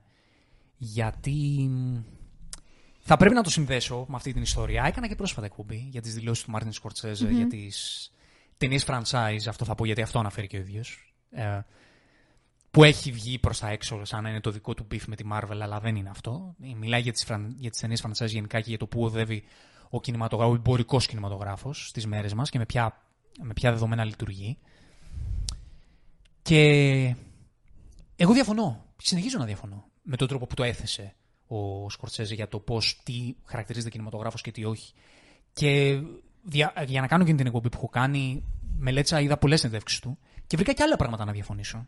Ε, το, όπως το έλεγα στην εκπομπή για τον Τζόκερ που ενώ του αρέσει σαν ταινία, εξακολουθεί να λέει ότι μόνο και μόνο υπάρχει σύνδεση με τον comic book hero, εγώ λέω ότι όχι. Διαφωνώ. Και εγώ διαφωνώ. Αλλά.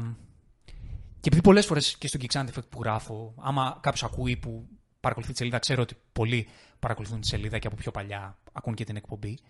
Και μιλάω και απευθύνομαι και σε αυτούς αυτή τη στιγμή. Επειδή εγώ γουστάρω το περιοδικό, είδος και ακόμα το γουστάρω και έχω πάρει έντονα τη θέση των υπερηρωικών ταινιών πάνω στη θέση του Σκορτσέζε, χωρίς ποτέ να τον υποτιμώ, γιατί ο Σκορτσέζε είναι και ένας δημιουργός που, που πάντα του είχα πολύ μεγάλη. Πάντα ήταν τους αγαπημένους μου και δεν, δεν ήταν προσωπικό το θέμα. Ήταν, είχα πει άποψή του, με την άποψή του διαφωνούσα.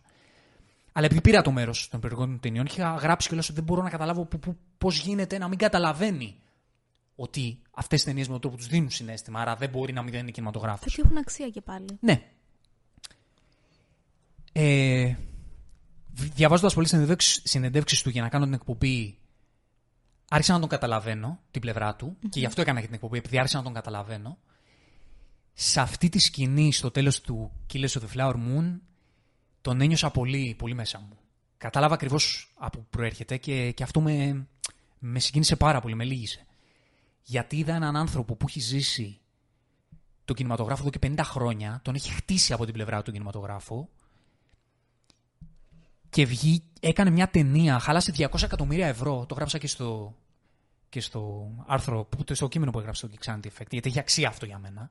Ότι πού ξοδεύονται τα 200 εκατομμύρια ευρώ και αυτά τα budget σε άλλες ταινίες, σε αυτές τις franchise ταινίες που λέει και ο Σκορτσέζε, και που αποσκοπούν και τέλος που καταλήγουν.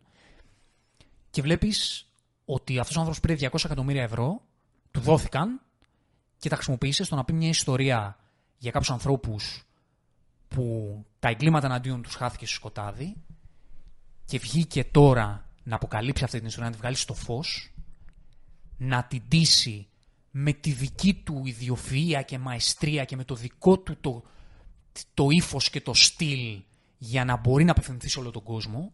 Μέσα από αυτή την ταινία έβγαλε από ένα ηθοποιό σαν τον Ρόμπερτ Ντενίρο μία από τις καλύτερες ερμηνείες της καριέρας του. Πήρε έναν ηθοποιό το τέμ της εποχής μας, το Τικάπριο, και του βγάλε για μένα την καλύτερη ερμηνεία της καριέρας του. Πήρε μια κοπέλα που δεν την ήξερε κανείς και έβγαλε μια ερμηνεία που καπέλωσε και αυτούς τους δύο. Ακριβώς. Και μέσα σε όλα αυτά έφτιαξε μια βαθιά κινηματογραφική εμπειρία και έβγαλε μια ιστορία στο φως που έπρεπε να υποθεί και κυρίως έβγαλε στο φως μια ιστορία που ο ίδιος θέλει να πει. Και σε αυτή τη σκηνή που με πολύ όμορφο τρόπο, όπως πολλές ταινίες που βλέπουμε που με κάποιες καρτέλες, με κάποια γράμματα μας εξηγούν στο τέλος που κατέληξαν οι ήρωες, τι έκανε ο Σκορτσέζε, αυτό το κομμάτι το έκανε μια παράσταση των 50s ε, που ένα σκέτς μέσα από μουσικά όργανα και αφήγηση που υπήρχε αυτό, αυτό το, το δρόμενο εκείνη την εποχή, πανέξυπνα καλλιτεχνικό και στο τέλος ανέβηκε στη σκηνή αυτός, σαν ο παραμυθάς, που είπε το τέλος της ιστορίας. Καταπληκτικό. Εφιέ, εφιέστατο πραγματικά. Εκπροσώπησε με τον εαυτό του Ξέρεις, είναι σαν να σου έκλεισε το μάτι. την τέχνη. Αυτό πάνω απ' όλα είναι τέχνη. Εγώ, ο δημιουργός, που έχω να πω μια ιστορία σε εσάς και σας την αφηγούμε και έτσι καταλήγει. Ε, το λέω και για να τριάζω βουρκώνω αυτή τη στιγμή, πραγματικά γιατί ένα, ένας τέτοιος καλλιτέχνης στη δύση της καριέρας στο 80 του χρόνια που έχει πει πολλές φορές ότι θέλω να κάνω πράγματα και βλέπω το χρόνο να τελειώνει και βλέπει τον κινηματογράφο που πλέον είναι διαφορετικός από αυτόν που είχε συνηθίσει και από αυτόν που, που εκπροσωπούσε όπως το κρίνει ο καθένας που βρίσκεται αυτή τη στιγμή αλλά βλέπω την ανάγκη του να πει ότι εγώ εκπροσωπώ αυτό, αυτή την πλευρά της τέχνης, αυτό κάνω, αυτό υπάρχει εκεί έξω και αυτό ήρθα να σας δείξω. Δεν έχω να πω κάτι άλλο. Ε, τι να πω, το, το, τον ευχαριστούμε. Και αν και αισθάνομαι, ξέρεις, τι, σαν ένα βήμα που έχουμε κι εμείς εδώ, με- με το μικρό που έχουμε εμείς, κάποιοι άλλοι μπορούν να έχουν- έχουν μεγαλύτερο, αυτό το μικρό βήμα που έχουμε, να μπορέσουμε να, να στείλουμε κόσμο να δει αυτές τις ταινίες που εκπροσωπεί και αυτή η πλευρά του κινηματογράφου Στις αίθουσες. που εγώ διαφωνώ με τον Μάρτιν Σκοτσέζε, όσο και να μου άγγιξε, διαφωνώ μαζί του, όσο και να τον καταλαβαίνω, αντιλαμβάνομαι ότι υπάρχει αξία στο άλλο πράγμα, αλλά αισθάνομαι την τεράστια ανάγκη και αυτό που εκπροσωπεί ο Σκοτσέζε να μην χαθεί. Να, να, να βλέπουν περισσότερα μάτια τι αξία έχει αυτό και τι σημαίνει υψηλή τέχνη. Γιατί αυτό το πράγμα που κάνει ο Σκοτσέζε είναι υψηλή τέχνη. Στην πιο ακραία μορφή της. Δεν μπορεί να πάει πιο υψηλή από αυτό που βλέπουμε. Ναι. Και αυτή η θέση αυτού του ανθρώπου για μένα είναι το σπουδαιότερο πράγμα που συνέβη φέτος στον κινηματογράφο. Αυτά είχα να πω. Πολύ γλυκό πικρό το τέλος που δίνεις. Αλλά πολύ αληθινό. Θες να κλείσεις με κάτι; Δεν έχω να, να προσθέσω κάτι σε αυτά που είπες. Συμφωνώ απόλυτα. Με συγκίνησε και εμένα απίστευτα το τέλος. Και ξέρεις, επειδή σου είπα, είχα κουραστεί αρκετά στο τελευταίο 40 λεπτό, αυτό το τέλος σε καθυλώνει πραγματικά. Σου λέει όλα όσα θέλει να πει. Είναι ο τέλειος επίλογο. Ναι, δεν, ε, δεν μπορώ να βρω τελειότερο φινάλε που δεν το. Ε, έμεινα. Δεν ξέρω αν με είδε σκηνή στην αίθουσα. Γούρλωσα τα μάτια μου, λέω, Όπα! Όταν βλέπω το Σκορτσέζε να ανεβαίνει στη σκηνή και να λέει ότι, ότι αυτοί οι άνθρωποι χάθηκαν με αυτόν τον τρόπο. Και κοιτάει στα μάτια σου, έτσι. Και κοιτάει κοιτάει μέσα στην στα ψυχή σου μάτια εκείνη τη στιγμή. Ναι. Γιατί αυτή είναι η δύναμη του κινηματογράφου και η δύναμη της τέχνης. Δεν ξέρω, εγώ είδα στα μάτια του μία ευθύνη, σαν να λέει ότι ξέρει, πρέπει να υποθεί αυτή η ιστορία. Αν όχι από μένα, από ποιον; Και αυτή η ιστορία και γενικά αυτές οι ιστορίες και γενικά οι ιστορίες Πρέπει που να, θέλουν πρέπει να, να πούν υποθούν. κάτι. Ακριβώς. Γιατί βλέπεις, ας πούμε, το character study που έχει ο ήρωας του, ο χαρακτήρας του Ντικάπριο και λέω, το έχουμε ξαναδεί φέτος αυτό το πράγμα, ας πούμε. Έχεις δίκιο. Έπρεπε να Έχεις έρθει ο δίκιο. Σκορτσέζε για να μας το δείξει. Έχεις δίκιο. Παίρν- ο, ο, χάλασε 200 εκατομμύρια ευρώ για αυτό το πράγμα. Δολάρια για αυτό το πράγμα. Και ξέρεις ποιο είναι το ωραίο, ότι βλέπεις μέσα από τέτοιες ερμηνείες και τέτοιες παραγωγές, πόσο μάλλον από, από δημιουργούς που υπάρχουν στο χώρο εδώ και τόσα χρόνια, το γεγονός ότι εξακολουθεί και μπορεί να υπάρχει καινοτομία. Υπάρχει ακόμα το περιθώριο του καινούριου, του να δεις κάτι νέο, του να εκπλαγείς, του να συγκινηθείς και να πάρεις κάτι. Δεν υπάρχει. Δεν υπάρχει ταβάνι σε αυτό. Ναι, ε, και θα πω και πολλά μπράβο στην Apple. θα πω πολλά μπράβο στην Apple γιατί ξέρεις τι. Ε, και εδώ έρχεται η, η καλή πλευρά των πλατφορμών, των streaming platforms. Ειδικά στο ότι έχει να κάνει με την Apple που έχει την, την, την πολυτέλεια να μην είναι Netflix που πραγματικά είναι με- στο λαιμό κάθε μήνα να βγει να μην βγει το μεροκάματο, γιατί και αυτή είναι μια επιχείρηση που προβλέπει το κέρδος. Η πλατφόρμα της Apple δεν έχει, ως σκο- όχι την πολυτέλεια να μην έχει ως στόχο το κέρδος. Οπότε, χίλια μπράβο, είστε αυτοί που είστε, θα ε, τουλάχιστον ε, εκμεταλλεύεστε την ευχέρεια την οικονομική που έχετε, τουλάχιστον για να παραδώσετε τέχνη. Συμφωνώ, Γιατί συμφωνώ δεν πρόκειται να απόλυτα. έχει κανένα κέρδος η Apple στα 200 εκατομμύρια ευρώ Συμφωνώ που απόλυτα. ξόδεψε στο Σκορσέζε. Και γι' αυτό δεν βρίσκει πουθενά αλλού ο Σκορσέζε αυτά τα χρήματα, γιατί κανείς άλλος δεν θα μπορούσε να έχει κέρδος. Γιατί η αλήθεια είναι ότι δεν θα έχει τόσο μεγάλο κέρδος. Δεν θα έχει Όχι, τόσο ισχύει. μεγάλο κέρδος στις αίθουσες η ταινία αυτή Ισχύει. για να βγάλει κέρδος από 200 εκατομμύρια ευρώ spending. Και έρχεται η Apple και λέει: Εμένα που δεν με ενδιαφέρει, Πάρτα. δεν με πολύ νοιάζει κιόλας. Θα τα δώσω στο Σκορτσέζε να κάνει αυτό και μακάρι, ελπίζω, η πλατφόρμα αυτή να συνεχίζει τουλάχιστον να πηγαίνει με γνώμονα το ότι αφού δεν και εγώ μας και δεν έχουμε κέρδος, δεν, είναι, δεν τη φτιάξαμε για αυτή την πλατφόρμα, θα, σκο- θα, θα καίμε τα λεφτά που κερδίζουμε από τα iPhones στο να τουλάχιστον να παράγουμε υψηλή τέχνη. Γενικά, Γιατί έχουμε- γενικά θεωρώ ότι γιατί δεν αυτός έχουμε είναι, ευκαιρία. αυτός είναι ο άξονα τους. Πάντα επιλέγουν πάρα πολύ ποιοτικές δουλειές και πάντα είναι όμορφο να, να, να αναγνωρίσει και εσύ νέα έργα, ρε παιδί μου. Πόσες νέες παραγωγές και πόσες ιστορίες έχουμε δει από την Apple που δεν θα είχαμε ευκαιρία να δούμε από κάποια άλλη streaming πλατφόρμα. Μμμ. Αυτά. Αυτά. Κάτι άλλο, όχι; Νομίζω ότι, νομίζω ότι υπόθηκαν όσα ήταν Μμμ. να υποθούν. Είμαι πολύ περίεργη να δω πώς θα πάει στα βραβεία αυτή η ταινία. Δεδομένου ότι φέτος θα υπάρχει πολύ Ναι. σκληρό ράλι. Ε, εντάξει, φαβορή είναι το Oppenheimer, σχεδόν για τα πάντα. Αλλά θα δούμε. Ε, στον επόμενο φαντασιακό καφέ είχα σκεφτεί Μμμ. ένα από αυτά που να κάνουμε, να κάνουμε ένα πρώτο prediction για τα, τα πρώτα προγνωστικά των Oscars. Γιατί έχει ζουμάκι. Εγώ θεωρώ ότι θα το πάρει Λίλη πάντως. Ν- Ναι, αυτό και εγώ το βλέπω. Αλλά δεν ξέρω αν θα πάρει και κάτι άλλο η ταινία αυτή. Γιατί ξέρεις, είναι η χρονιά που θα τα Ναι. δώσουμε όλα στον Νόλαν γιατί βρήκαμε ευκαιρία. Ναι, αυτό δεν, είναι- δεν είναι απίθανο αντιλαμβάνομαι. αυτό. Δεν είναι Θα το απίθανο δούμε, αυτό. θα τα πούμε. Αυτά. Αυτά. Τα λέμε στο επόμενο ταξίδι. From Zero to Hero. Θεία Μάρτη, ευχαριστούμε.